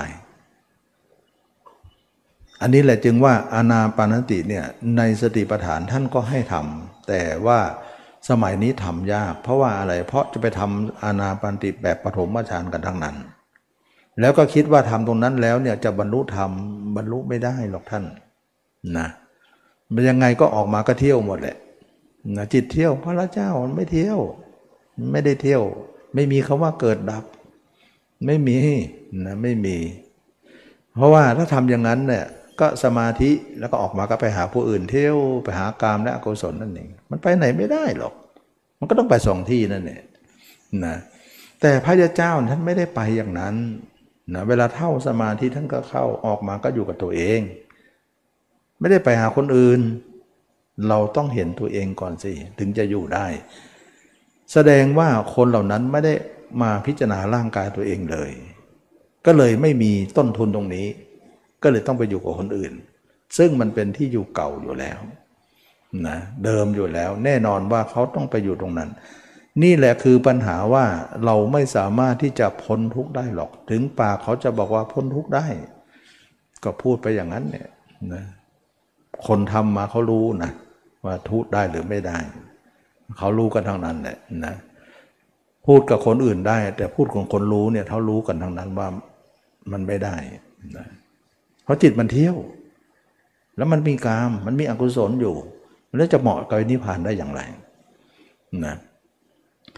ส่วนคนที่จะไปที่มรรคผลนิพพานก็คือเจริญสติปัฏฐานสี่ก็คือมีการพิจารณากายนี้ให้เห็นแจ้ง ปกติเราแจ้งที่ไหนเราหลับตาดูสินะมืดได้แต่รู้แต่ไม่เห็นแล้วก็บอกเลยว่าธาตุรู้มันมีอยู่แล้ว แต่ธาตุเห็นมันยังไม่มี เราจะต้องอบรมธาตุเห็นให้มีให้ได้ แต่ก็ยอมรับนะว่าสุดยอดของความยากก็ก็หนักใจแทนทุกคนอยู่ว่าสุดยอดจริง ๆ ในความยากลำบาก เพราะเขาเหนียวแน่นไม่ให้เห็นได้ง่ายหรอกเขาปิดบังไว้มิหน้า ใครๆในโลกจะรู้ได้ยาก เพราะมันปิดแน่นหนามากนะถ้าถ้าเราจะเห็นตัวเองจริง ๆ เนี่ย เราต้องทำตัณหานี้ให้แห้งก่อนนะ มันถึงจะชัดนะตราบใดตัณหานี้ยังไม่แห้งเนี่ยความเลอะเลือนก็ยังมีอยู่นั่นแหละแล้วจะแห้งได้อย่างไรล่ะ ก็คอยอุดบ่อยๆ อุดอย่างไรเพราะความเพียรสี่ประการนั่นแหละหนึ่งเราต้องตัดภาพเขาเพราะภาพเขาทำให้ตัณหามากขึ้น สองต้องสร้างภาพเราขึ้นมาด้วยอุบายอุบายไหนที่เราจะน้อมนำมาพิจารณาตัวเองด้วยอุบายไหน ก็ต้องสร้างขยันสร้างอยู่ตลอดสามต้องรักษาภาพเราไว้อย่าให้หายให้เป็นเครื่องอยู่ และแต่ตัณหามันจะจะแห้งหรอกมันมันยากที่ตัณหา เพราะว่าจิตถ้ามันไหลอยู่เนี่ยเหมือนน้ำไหล เราจะไปดูเงาตัวเองเนี่ยมันเลอะ เราไปดูน้ำไหลๆเนี่ยน้ำเป็นแม่น้ำเนี่ยแล้วก็เอาเอาเอาหน้าไปส่องดูเนี่ย มันจะเป็นภาพเราเนี่ยบูดบูดเบี้ยวหมดเลย มันเลอะเขาเรียกว่าภาพเลอะเลือนเพราะน้ำไม่นิ่งอะมันเป็นกระแสทำจนน้ำนิ่งอะไม่ไหลอะแล้วมันจะชัดขึ้นมาเลย โอ้โห เราก็ยอมรับว่าตรงนี้เนี่ยใครจะผ่านได้ เพราะประสบการณ์นะ มันยาก แล้วมันมีอยู่ไม่ใช่ไม่มี มันยากแล้วก็คนที่มีปัญญามากเท่านั้นที่จะทะลวงตรงนี้ได้ ปัญญาน้อยไปไม่ได้เลยไม่ถึงเลย เพราะปัญญามากในปัญญาเขาจะยั่งรู้ แล้วเขาสามารถจะรู้ในสิ่งที่ไม่รู้ได้ แล้วก็สุดท้ายก็จะไปรู้เห็นได้ คือที่แรกเนี่ยยังไม่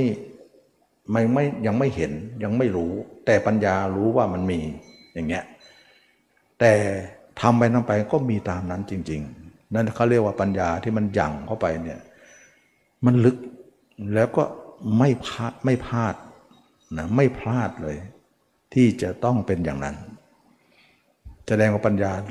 แหลมคมมากที่มอง เมื่อเป็นอย่างนี้แล้วเนี่ยความเพียรข้อที่สองข้อที่สามก็คือรักษาภาพโปรยอย่าให้หาย ให้เป็นเครื่องอยู่ กระแสก็จะนิ่งลง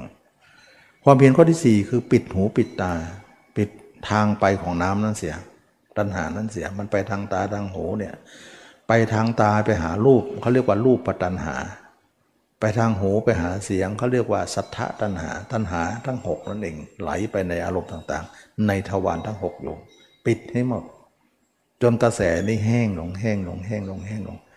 จนที่จะมาบอกว่าเหลือศูนย์นั่นเนี่ยแล้วจะนิ่ง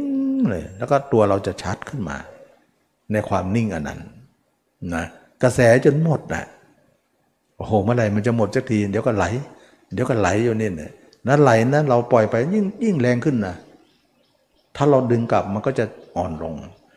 ฉะนั้นเท่ากับว่าวันวันมันไหลเท่าไหร่ละยี่สิบสี่ชั่วโมง เราต้องอุดตลอดเลยพูดง่ายๆก็ไม่ค่อยได้หลับได้นอนกันนะเหนื่อยมาก เพราะรันหลับเนี่ยมันจะไปตอนหลับนั่นแหละตื่นมาแล้วก็คว้าหลับก็จะ หลับมันเผลออยู่แล้ว มันก็จะไป แล้วไปหลับนานๆมากก็เลอะหมดเลย สมาธิเราก็คอยจะล่นลงนะมันไม่เจิดจ้า เราก็จะมาฟื้นใหม่ขึ้นมากว่าจะเจิดจ้าขึ้นมา เพราะว่าเมื่อคืนนอนมากไปหน่อย จิตมันรั่วตอนที่หลับทำให้ความเพียรเราทำให้สมาธิเราเนี่ยไม่แนบแน่นนะมันไหลมากก็ไม่แนบแน่นเลยเราต้องประกู้สถานการณ์ว่ากว่าจะแนบแน่นได้เนี่ยต้อง ทำอยู่หลายนานอยู่เดี๋ยวมันถึงจะฟื้นมาตรงนั้นแสดงว่ามันถอยล่น และเราจะพยายามจะไปอยู่จุดนั้นอีกเนี่ย มันต้องใช้ความเพียรอีกระยะหนึ่งดังนั้นนอนมากก็ไม่ได้ ไม่นอนก็ไม่ได้ ร่างกายจะไม่ไหวออก มันก็เลยเป็นเรื่องโอ้ทุกข์มากนะแต่ก็ยอมสู้ว่ามันไม่มีทางเลือก เท่ากับว่าเราต้องปิดตลอด 24 ชั่วโมงใช่ไหม ใช่ โอ้โห มันเหมือนว่าทุกวินาทีไม่ให้มีอยู่ในโลกเลย จิตเรา เราจะทำถึงจุดนั้นให้ได้อะนั่นแหละคือสติปัฏฐาน ไม่ให้จิตเราอยู่ในโลกใบนี้อีกเลย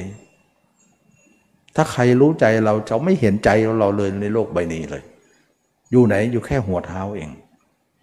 ไม่ให้มันรอดเลยอะแล้วมันจะไม่มีแล้วว่าเกิดดับเกิดดับไม่มีอะดับสนิท นะดับนี่ไม่ใช่มืดนะ สว่างสวัยตัวเราสว่างสวัยมากเลย ดับอารมณ์ไม่ใช่ดับจิต ดับอารมณ์ของจิตอีกทีหนึ่ง จิตนั้นไม่มีอารมณ์แต่มันเจิดจ้าอยู่สว่างนั่นแหละเขาเรียกว่าดับอารมณ์ทั้งปวงได้นั่นดับสนิทนั่นแหละนะมันไม่มีเราเกิดดับหรือดับมันเป็นความคิด มันเป็นตัณหานั่นเองนะแต่เขาไม่รู้ว่านั่นคือตัณหา เขารู้ว่าเป็นธรรมะไป มันไม่ใช่นะ สำหรับคนมีธรรมะจริงมันไม่มีจิตอยู่ข้างนอกเลย เมื่อเราทำอย่างนี้ก็มีความอึดความทนที่ต้องสู้อย่างเดียวนะสิบเปอร์เซ็นต์ยี่สิบเปอร์เซ็นต์สามสิบเปอร์เซ็นต์สี่สิบเปอร์เซ็นต์ไป แล้วกว่าจนกว่าเราจะถึงร้อยเปอร์เซ็นต์น่ะถ้าร้อยเปอร์เซ็นต์เนี่ยสงัดจากกามหมดเลย สงัดจากอกุศลหมดเลย จิตเราไม่ออกไปข้างนอกเนี่ยจิตเราอยู่ในตัวเราตลอดแต่บริบูรณ์นะต้องบริบูรณ์ก่อนนะ มันอยู่เฉพาะตอนทำไม่ทำก็หลุดแล้วนี่เราถือว่าไม่ยังไม่บริบูรณ์ คนที่บริบูรณ์จริงๆเนี่ยจิตจะไม่ออกเลย นั่นคือพระนาคามี แสดงว่าสติปัฏฐานสี่มาอบรมดีแล้วเนี่ยกามทั้งหลายไม่เหลือเลยนะถ้าทุกคนเห็นร่างกายตัวเองนะไม่มีหญิงมีชายอีกต่อไปนะ มีไม่ได้เลย เพราะมันไม่สามารถจะมีได้เลยทำไมหรือ เพราะมัน มันเห็นว่ากามเป็นของต่ำสามเป็นของที่ไม่ควรแก่เรา มันเป็นกลลวงของโลกให้เราเนี่ยสมสู่กัน ให้เราหลงหญิงหลงชายกัน ทุกคนไม่มีอะไรเป็นอะไร แต่ถูกโลกหลอก แล้วอย่างเราอบรมมานาน จนที่กามเราก็อ่อนลงอ่อนลงมาตลอด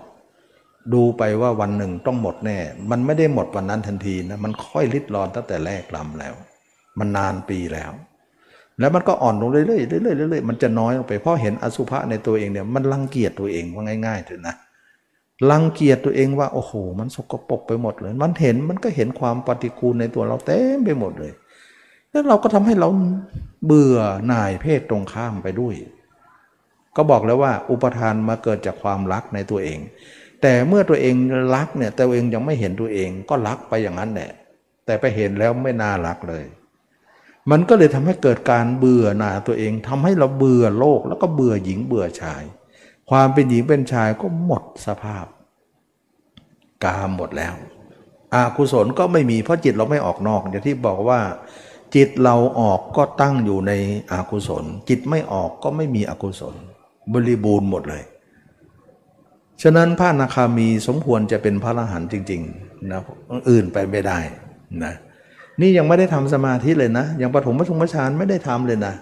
ทำเรื่องการเห็นตัวเองอย่างเดียวคือสติปัฏฐาน แล้วสติของเราเป็นมหาสติไม่มีคำว่าเผลอ ถ้าคนไหนเห็นร้อยเนี่ยคำว่าเผลอไม่มีนะ ไม่มีจริงๆ มันเป็นออโต้เลย อัตโนมัติเลยเพราะเจริญมามาก มากจนเป็นอัตโนมัตินะ เราสังเกตไหม เรายังน้อยอยู่ เดี๋ยวก็เผลอลดเดี๋ยวก็เผลอทนเอาก่อน ทนเอาก่อนนะทนเอาก่อน อันนี้มันเป็นเรื่องยากที่เราก็ต้องสู้นะชีวิตเหมือนกับว่าเป็นนักสู้จริง ๆ สู้อย่างอื่นเนี่ยมันเป็นเรื่องสู้ที่ไม่ไม่มีสาระอะไร แต่สู้เรื่องกิเลสของตนเนี่ยมันมีสาระนะเราจนได้ว่าเราเห็นตัวเองจนชัดขึ้นมาชัดขึ้นมาเนี่ยเราประเมินนะมันไม่ได้ชัดเร็วนะ ประเมินว่าปีหนึ่งเนี่ยเขาหยับตัวขึ้นมานิดนึงปีหนึ่งขยับมานิดหนึ่งนิดหนึ่งสะสมไป แต่ถ้าเดินว่าปีหรือว่าเดือนหนึ่งเนี่ยการขยับตัวของเราไม่มีเตือนตัวเองเลยนะว่า เราแย่นะ ไม่ก้าวหน้านะฉะนั้นมันจะไปเร็วกว่านั้นก็ไม่ได้ จะไปช้ากว่านั้นก็ไม่ควร บางครั้งเราจะคิดว่า อยากจะให้เร็วๆทำมาก ๆเลยได้ไหม ไม่ได้ ความเพียรต้องสายกลางจริง ๆ นะ ลองทำมาแล้วน็อกไม่ได้ ลองดูแล้วเอ๊ะมันช้ามากเร่งซะหน่อย มันก็ได้แค่นั้นเหมือนกับเราปลูกต้นไม้เลยนะอุปมาเหมือนต้นไม้ที่เราปลูกเนี่ยอย่างที่บอกว่าเอาก้าไปปลูกเนี่ยถ้าอย่างเราคิดว่าปลูกเนี่ยมันช้าเหลือเกิน มันโตช้า ทั้งนั้นเราลดน้ำมาก ๆเลยลดมันจะเนนองไปเลย ขังน้ำไว้เลย มันจะได้โตเร็ว โตไหมตายนอกสำลักน้ำตาย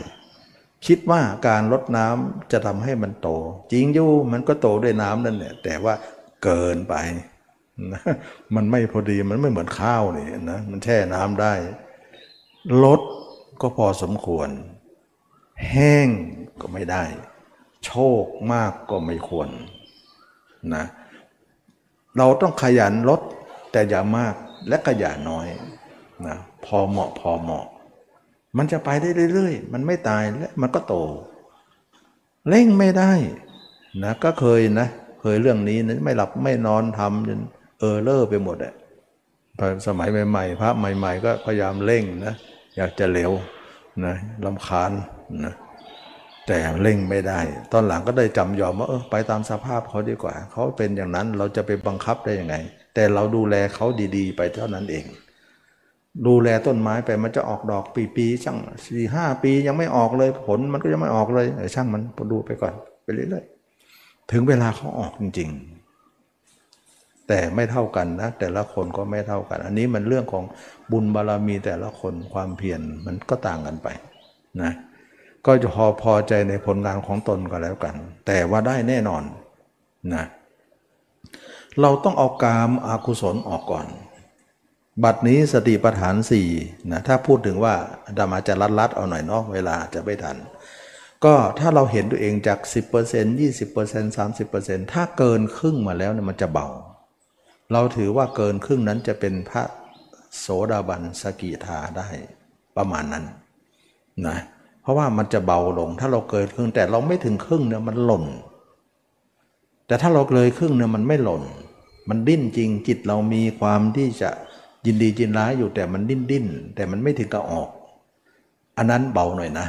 เพราะว่าอะไรเพราะเพราะเราเกินครึ่งเลยครึ่งมาแล้วเนี่ย มันน้ำหนักของเรามันมากกว่าทำมากกว่าโลกอะโลกมันน้อยกว่า แต่ถ้าเราต่ำกว่าครึ่งเนี่ย โลกมากกว่าทำมันน้อยกว่า มันจะลำบากในการทำอันนี้ก็เป็นการที่ว่าเราจะย้ายจิตเราออกจากโลก เพราะโลกตอนที่จิตเราไปอยู่เนี่ยมันเป็นโลกของกาม แสดงว่าอยู่กับคนอื่นเป็นกามหมดใช่ไหมใช่หมดเลย กามมีสองกามนะนะก็เคยบอกนะว่ากามมีสองกาม กามหนึ่งก็คือหญิงชายอ่าเรียกว่ากามมาลาคะกามหนึ่งเขาเรียกว่ากามมาคุณห้าเท่ากับว่าเราคิดอะไรก็แล้วแต่คิดไม่ใช่หญิงชายนะคิดเรื่องต้นไม้ใบหญ้า คิดเรื่องการงานกามหมดเลย ไม่ได้ต้องปิดหมดเลยนะ ต้องปิดหมดเลย เพราะมันเป็นกามมาคุณ ไม่ใช่ตัดเรื่องของกามหญิงชายอย่างเดียวไม่ใช่ กลายเป็นว่าจิตที่ออกนอกนั้นเป็นระบบของกามหมดนั้นต้องตัดหมดเลย ถ้าอย่างนั้นเราจะทำอะไรต้องต้องคิดไหม เราไม่ได้คิดอะไรทำอะไรได้หรือได้ เราจะทำงานอีกระบบหนึ่ง ก็คือทำแบบว่าจิตคิดแต่ไม่มีจิตออกนอก ซึ่งเราไม่เคยหรอกเรื่องนี้ แต่เราจะคุ้นเคยเมื่อเราเห็นตัวเองแจ้ง ซึ่งมันเป็นของใหม่ที่เรายังยังยังให้ความรู้จักมากไม่ได้ แต่เรารู้จักว่าเราจะทำอะไรต้องใช้จิตคิดอยู่เสมอใช่ไหมจิตคิดก่อนมันถึงได้ทำได้ จิตไม่คิดเนี่ย ช่วงที่ระยะที่เราอบรมมาเนี่ยหลงลืมไปอะไรไปเยอะเลย เพราะเราตัดจิตอยู่เสมอ ต้องตัดไปก่อนนะ ยอมหลงลืมไปก่อน จนกว่าจิตเราจะเข้าสู่ระบบของการที่เราเห็นตัวเองให้มาก เมื่อเราเห็นตัวเองมากขึ้นมากขึ้นเนี่ยเราสามารถจะใช้จิตคิดอะไรได้ คิดแบบไม่มีจิตออกนอก ซึ่งเราไม่รู้จักหรอก แล้วเวลาคิดเนี่ยไม่มีภาพสิ่งที่คิดนั้น อย่างเช่นว่าเราคิดถึงนายกนางขออย่างเงี้ยเราก็จะนึกปุ๊บเจนภาพเขาใช่ไหมล่ะ แต่ปกติคนที่เห็นตัวเองแจ้งเนี่ย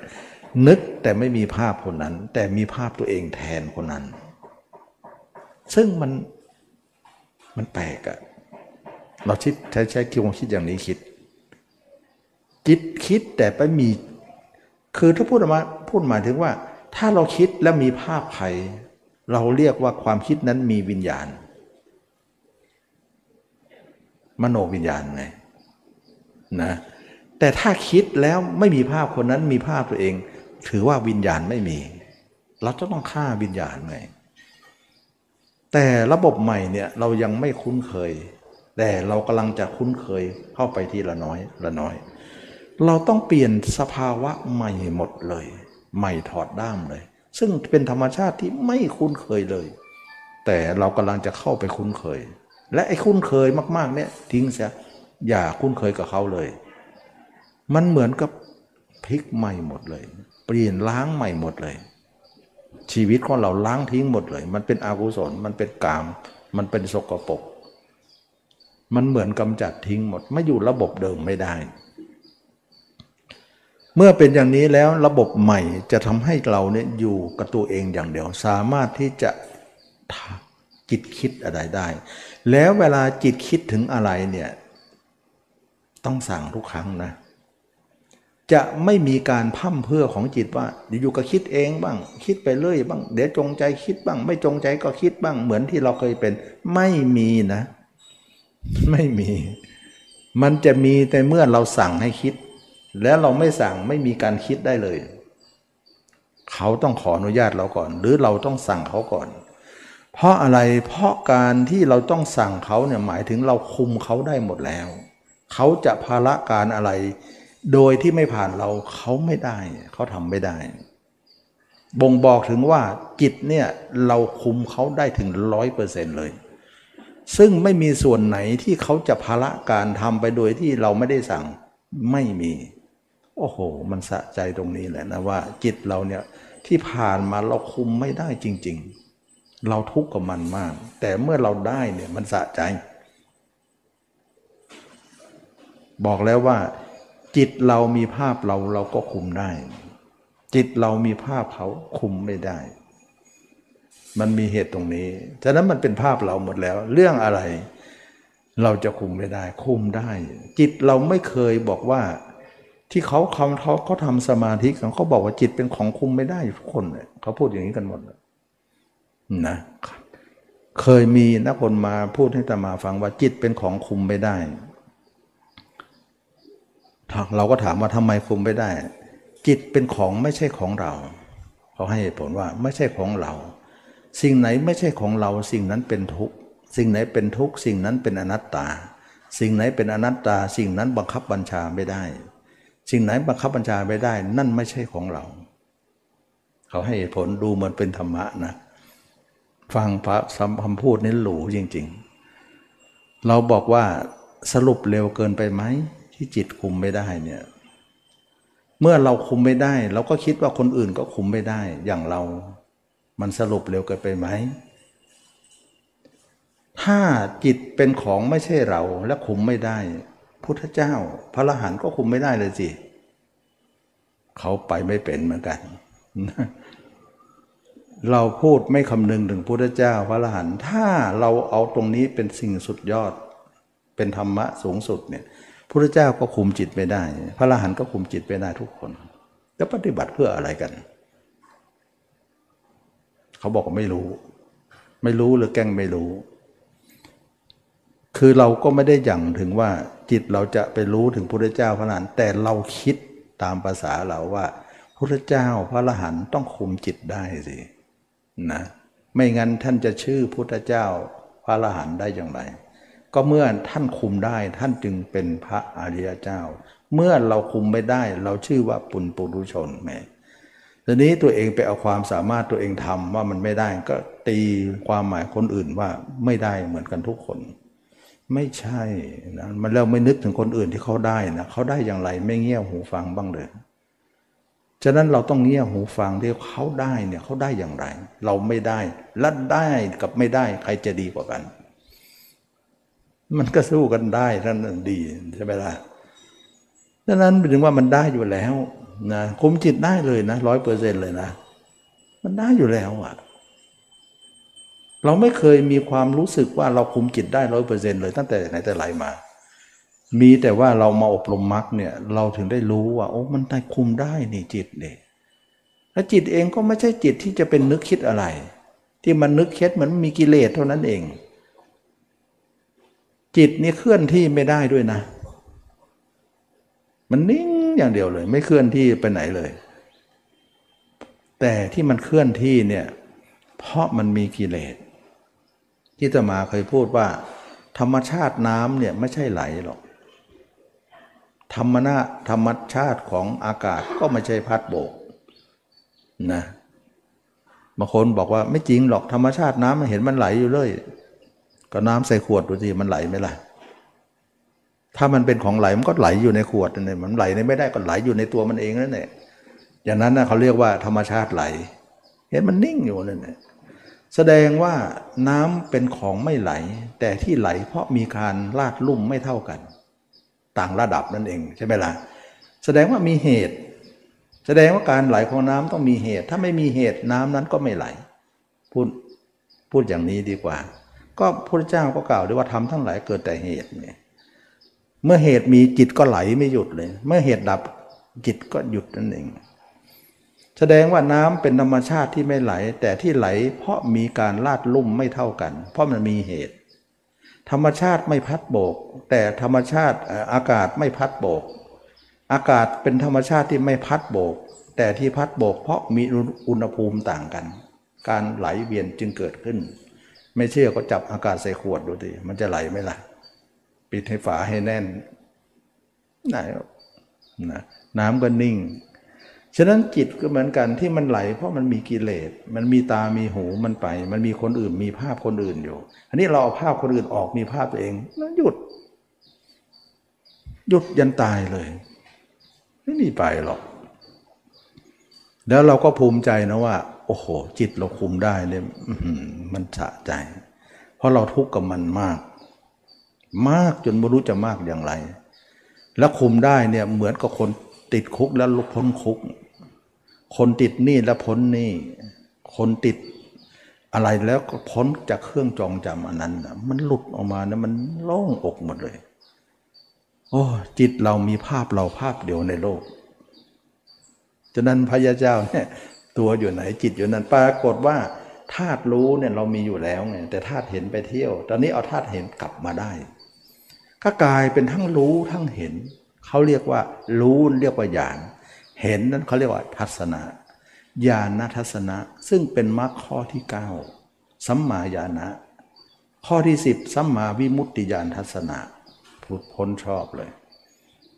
แต่ข้อ 9 ข้อ 10เนี่ยเป็นข้อต่อยอดนะเราจะต่อก็ได้ไม่ต่อก็ได้เอา 8 ก็ได้ ยังไงข้อ 9 ข้อ 10 ก็เหมือนเป็นข้อที่ตามมาอยู่ดีนะก็เลยว่านิยมเอา1-8ถึงนะเป็นตัวหลัก ส่วน9 10 นั้นเป็นผลพลอยได้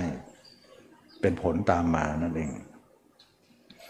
กลายเป็นว่าตอนนี้ธาตุรู้ก็อยู่กับตัวเองธาตุเห็นก็อยู่กับตัวเอง ทั้งรู้ทั้งเห็นวันๆมีภาพเราชัดที่สุดในโลก ภาพคนอื่นไม่มีเลย แล้วเราเห็นตัวเองชัดที่สุดในโลก เราก็เบื่อเบื่อร่างกายตัวเอง กลายเป็นว่า เมื่อก่อนเราบอกว่าสิ่งที่เรารักที่สุดในโลกนี้ก็คือตัวเรา บัดนี้คำพูดนั้นแก้ใหม่แล้ว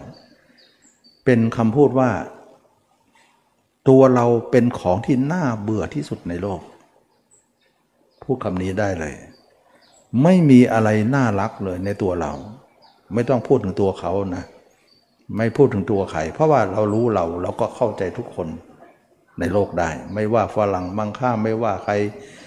ก็สภาพเดียวกัน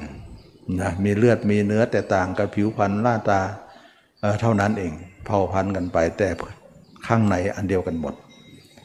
ไม่ว่าหญิงว่าชายว่ามนุษย์เรามีแค่นี้หรือ แล้วก็เบื่อตัวเองจนถึงขีดสุดแล้วไม่มีเหลือที่จะดินดีเลย สิ้นอุปทานแล้ว ตัณหาก็แห้งหมดเลยไม่มีการไหลแล้ว ภาพเราก็ปิ้งใส่ปิ้งเลย ไม่มีการนั่นเหมือนน้ำที่เราใส่ขัน รือใส่ภาชนะแล้วชะงกเงาดู ภาพเราใส่ปิ้งไม่มีกระแสแล้วเพราะน้ำมันไม่มีกระแส นั่นแหละเราชนะ ตัณหาแห้งแล้วดับตัณหาดับตัณหาได้ นั่นคือดับทุกข์ฉะนั้นพระเจ้าการไหลของจิตไม่มี อันนี้ยังไม่ได้ทำผสมฌานเลยนะ ยังยังทำแค่สติปัฏฐานอย่างเดียวนะ จิตหยุดแล้วนิวรณ์ห้าไม่เหลือสักตัวเลย ไล่ไปเลยตั้งห้าข้อไม่เหลือเลย กามจันทะก็ไม่เหลือพยาบาททินมิทะอุทจจะพิกินจะไม่มี เมื่อเราไม่มีนิวรณ์ห้าทำปฐมฌานง่ายไหมโอ้ง่าย เมื่อก่อนเรานั่งทีไรสู้กับนิวรณ์ตลอด เพราะเราไม่เจริญสติปัฏฐานเนี่ยก็เลยทำสมาธิก็ยาก กว่าจะทำก็สู้กันก่อน ครึ่งค่อนชั่วโมง ยังไม่ลงเอยกันเลย เกาหัวว่าพรุ่งนี้สู้ไหม บางครั้งก็ได้ บางครั้งก็ไม่ได้ อันนี้ก็เป็นเรื่องของการที่เราทำสมาธิอย่างนั้น แล้วได้แล้วก็ไม่ใช่ว่าจะจบออกมาก็จะไปเที่ยวอีกแหละเที่ยวทั้งวันก็จะมานั่งสมาธิก็ไอ้เที่ยวทั้งวันจะมาคิดตอนที่นั่งอีกแหละโอ้ตายของเก่าก็มาเล่าใหม่ ของใหม่ก็จะมาทับ ของเก่าก็ไม่ทิ้ง ของใหม่ก็จะคว้า โอ้อีลุงตุงนางไปหมด แต่ถ้าเราจเจริญมรรคเจริญสติปัฏฐานสี่มันไม่มีเรื่องนี้ มันหมดเลยเหมือนว่าภาพเราคนเดียว มันไม่มีเรื่องสเปเหระที่จะมาคิดอะไรอีกแล้ว เพราะเราเบื่อตัวเองก็เบื่อโลก แล้วจะเอาเรื่องโลกมาคิด ไม่ใช่ไม่ใช่ทางที่เราจะามาคิดนะเพราะมันก็เลยหยุดทั้งหมดเลย เวลาเข้าสมาธิตอนที่เราเห็นตัวเองร้อยเปอร์เซ็นต์เนี่ยก็ถือว่าข้อหนึ่งถึงข้อเจ็ดสมบูรณ์แล้วนะสมบูรณ์แล้ว เวลาเราทำนะประชุมที่ข้อที่สองนะข้อข้อที่สองนี้แบ่งความคิดเป็นสองฝ่ายนะฝ่ายหนึ่งการมันไม่ตกพยาบาทไม่ตกวิญญาณไม่ตกเป็นฝ่ายที่จิตออกนอกเรากั้นไว้ไงแล้วก็ฝ่ายหนึ่งที่จิตพิจารณาร่างกายนั้นเป็นฝ่ายหนึ่งก็คือฝ่ายเนคขมวิตกอภยาบาตกอภยาบาทวิตกอวิหิงสาวิตก อันนี้ฝ่ายหนึ่งทำบริบูรณ์แล้วนะเป็นอันว่ากามก็หมดไป ความเป็นหญิงเป็นชายก็ไม่เหลือแล้ว ไม่เหลือจริง ๆนะ มันไม่ได้ว่าเสียแซงแล้วก็ไม่ได้กดทับอะไร ไม่มีการกดทับอะไร เพราะว่าเห็นตัวเองมันแจ้ง แล้วก็เบื่อสรีระตัวเองว่าเน่าเน่าเราลังเกียจตัวเอง แล้วก็ทานให้รังเกียจคนอื่นตาม ก็เลยธรรมชาตินั้นก็ตั้งไม่ได้นะและภาพเราเนี่ยไม่ดับเลย ตลอด 24 ชั่วโมง ไม่มีการดับ นะไม่มีเกิดดับเกิดดับก็ไม่มี มีแต่สว่างสวัยอยู่งั้นแล้วก็จะเป็นอย่างเนี้ยตลอดชีวิต ซึ่งวันหนึ่งยี่สิบสี่ชั่วโมงเนี่ยแม้แต่วินาทีหนึ่งเราก็ไม่แบ่งให้โลกเลยนะ ฉะนั้นจึงว่าพระนาคามีขึ้นไปเนี่ยคำว่าฝันนี้ไม่มี ไม่มี ฝันนี่คือความเลอะเทอะของจิตที่เที่ยวไปตอนที่เราฝันหลับ แม้แต่หลับก็คุมได้ เราเคยได้ยินไหมว่าพระเจ้าฝันเป็นครั้งสุดท้ายสุบินในมิตรครั้งสุดท้ายเนอกนั้นจะไม่มีการพูดเรื่องนี้อีกเลยโอ้โหสติปัฏฐานสี่นี้สุดยอดคุมได้หมดเลย แต่ต้องเห็นกายแจ้งนะ ถ้าไม่แจ้งไม่ได้ไม่เป็นญาณทัศนะหรอกนะระหว่างนั้นนะฌานก็เกิดเยอะนะ ระหว่างที่เราพิจารณา แต่ว่าถอยหน่อยอย่าเพิ่งเข้าเราพิจารณาไปฌานก็คอยจะมาเรื่อยถอยหน่อย ยิ่งถอยก็เหมือนยิ่งคู่ไปนั่นแหละ แต่เรายังไม่เข้ายังไม่ตีสนิทนะอันนี้ก็คือว่าเราเห็นตัวเองทุกลมหายใจเลย เป็นอาณาปานติแบบสติปัฏฐานสี่ฉะนั้นเราจะเห็นความตายของเราทุกลมหายใจ เพราะเราเห็นลมหายใจเราด้วยเห็นร่างกายด้วย แล้วก็เห็นความตายทุกเวลาว่าเราจะมีความตายอยู่ตลอดเวลา ก็กลายเป็นสติปัฏฐานสี่ข้ออาณาปานสติได้ อาณาปานสติแบบสติปัฏฐานสี่นะ เห็นตัวเองไปด้วยเห็นความตายไปด้วยเห็นทุกลมหายใจไปด้วยนั่นเอง หลังจากนั้นแล้วเราเห็นตัวเองร้อยเปอร์เซ็นต์แล้วเราก็ถือว่าเราจบแล้วนะ เห็นตัวเอง พิจารณาตัวเองจบแล้ว เราเลิกเลย รู้ว่าจิตเราไม่กำเริบแล้วไม่หวนกลับแล้ว เราก็ทำปฐมฌานได้ ก็พลิกฝ่ามือปุ๊บลงฌานทันทีเลย ซึ่งพระเจ้าก็ทำแบบนั้น แสดงว่าตั้งแต่ดงคัสลิมาเนี่ยพระเจ้าบำเพ็ญทุกขลักยาเนี่ยพระเจ้าเลิกแล้วก็เจริญมรรคหนึ่งถึงเจ็ดมาก่อน แล้วก็ไปถึงนางบานนะบ้านนางสุชาดานะไปลอยถาดตรงนั้นเน่ะเราสังเกตไหมว่า ระยะเวลาเนี่ยต่างกันนะบางคนไม่ใช่ว่าพระเจ้าละมาเป็นทุกขยาแล้วก็ทำอนาปานติเลยไม่ใช่นะเราสังเกตไหมว่าดงคาสิริเนี่ยพระเจ้ายังผอมหมดเลย ที่บอกว่ารูปหน้าท้องก็เสียวสันหลัง แต่ทำไมมาเจอนางบ้านนางชุชดานี่พองเหมือนเทวดาหมดเลย แสดงว่าช่วงนั้นต้องมีระยะห่าง เข้าใจไหม ต้องมีระยะเว้นช่วง ผอมแล้วจะมาสมบูรณ์เนี่ยพระเจ้าแสดงว่า1นถึงเท่านอบรมมาแล้วพูดง่ายๆนะท่านลอยถาดท่านเป็นอนาคามีแล้วกามและอกุศลสิ้นไปแล้ว ท่านกำลังจะทำปฐมฌานขึ้นมา เพราะตอนนี้ห่างฌานมาเยอะเลยไม่ได้ทำนะทำแต่เรื่องสติปัฏฐานหนึ่งถึงเจ็ดนี้ก่อน แล้วท่านรู้ว่า จะจบวันสองวันนี่แหละบางคนบอกว่าพระเจ้าบรรลุเนี่ยเพราะลอยถาดโอ้ถ้างั้นบวชแรกลอยได้เลยจะได้เร็วๆทำไมมาลอยตรงนั้น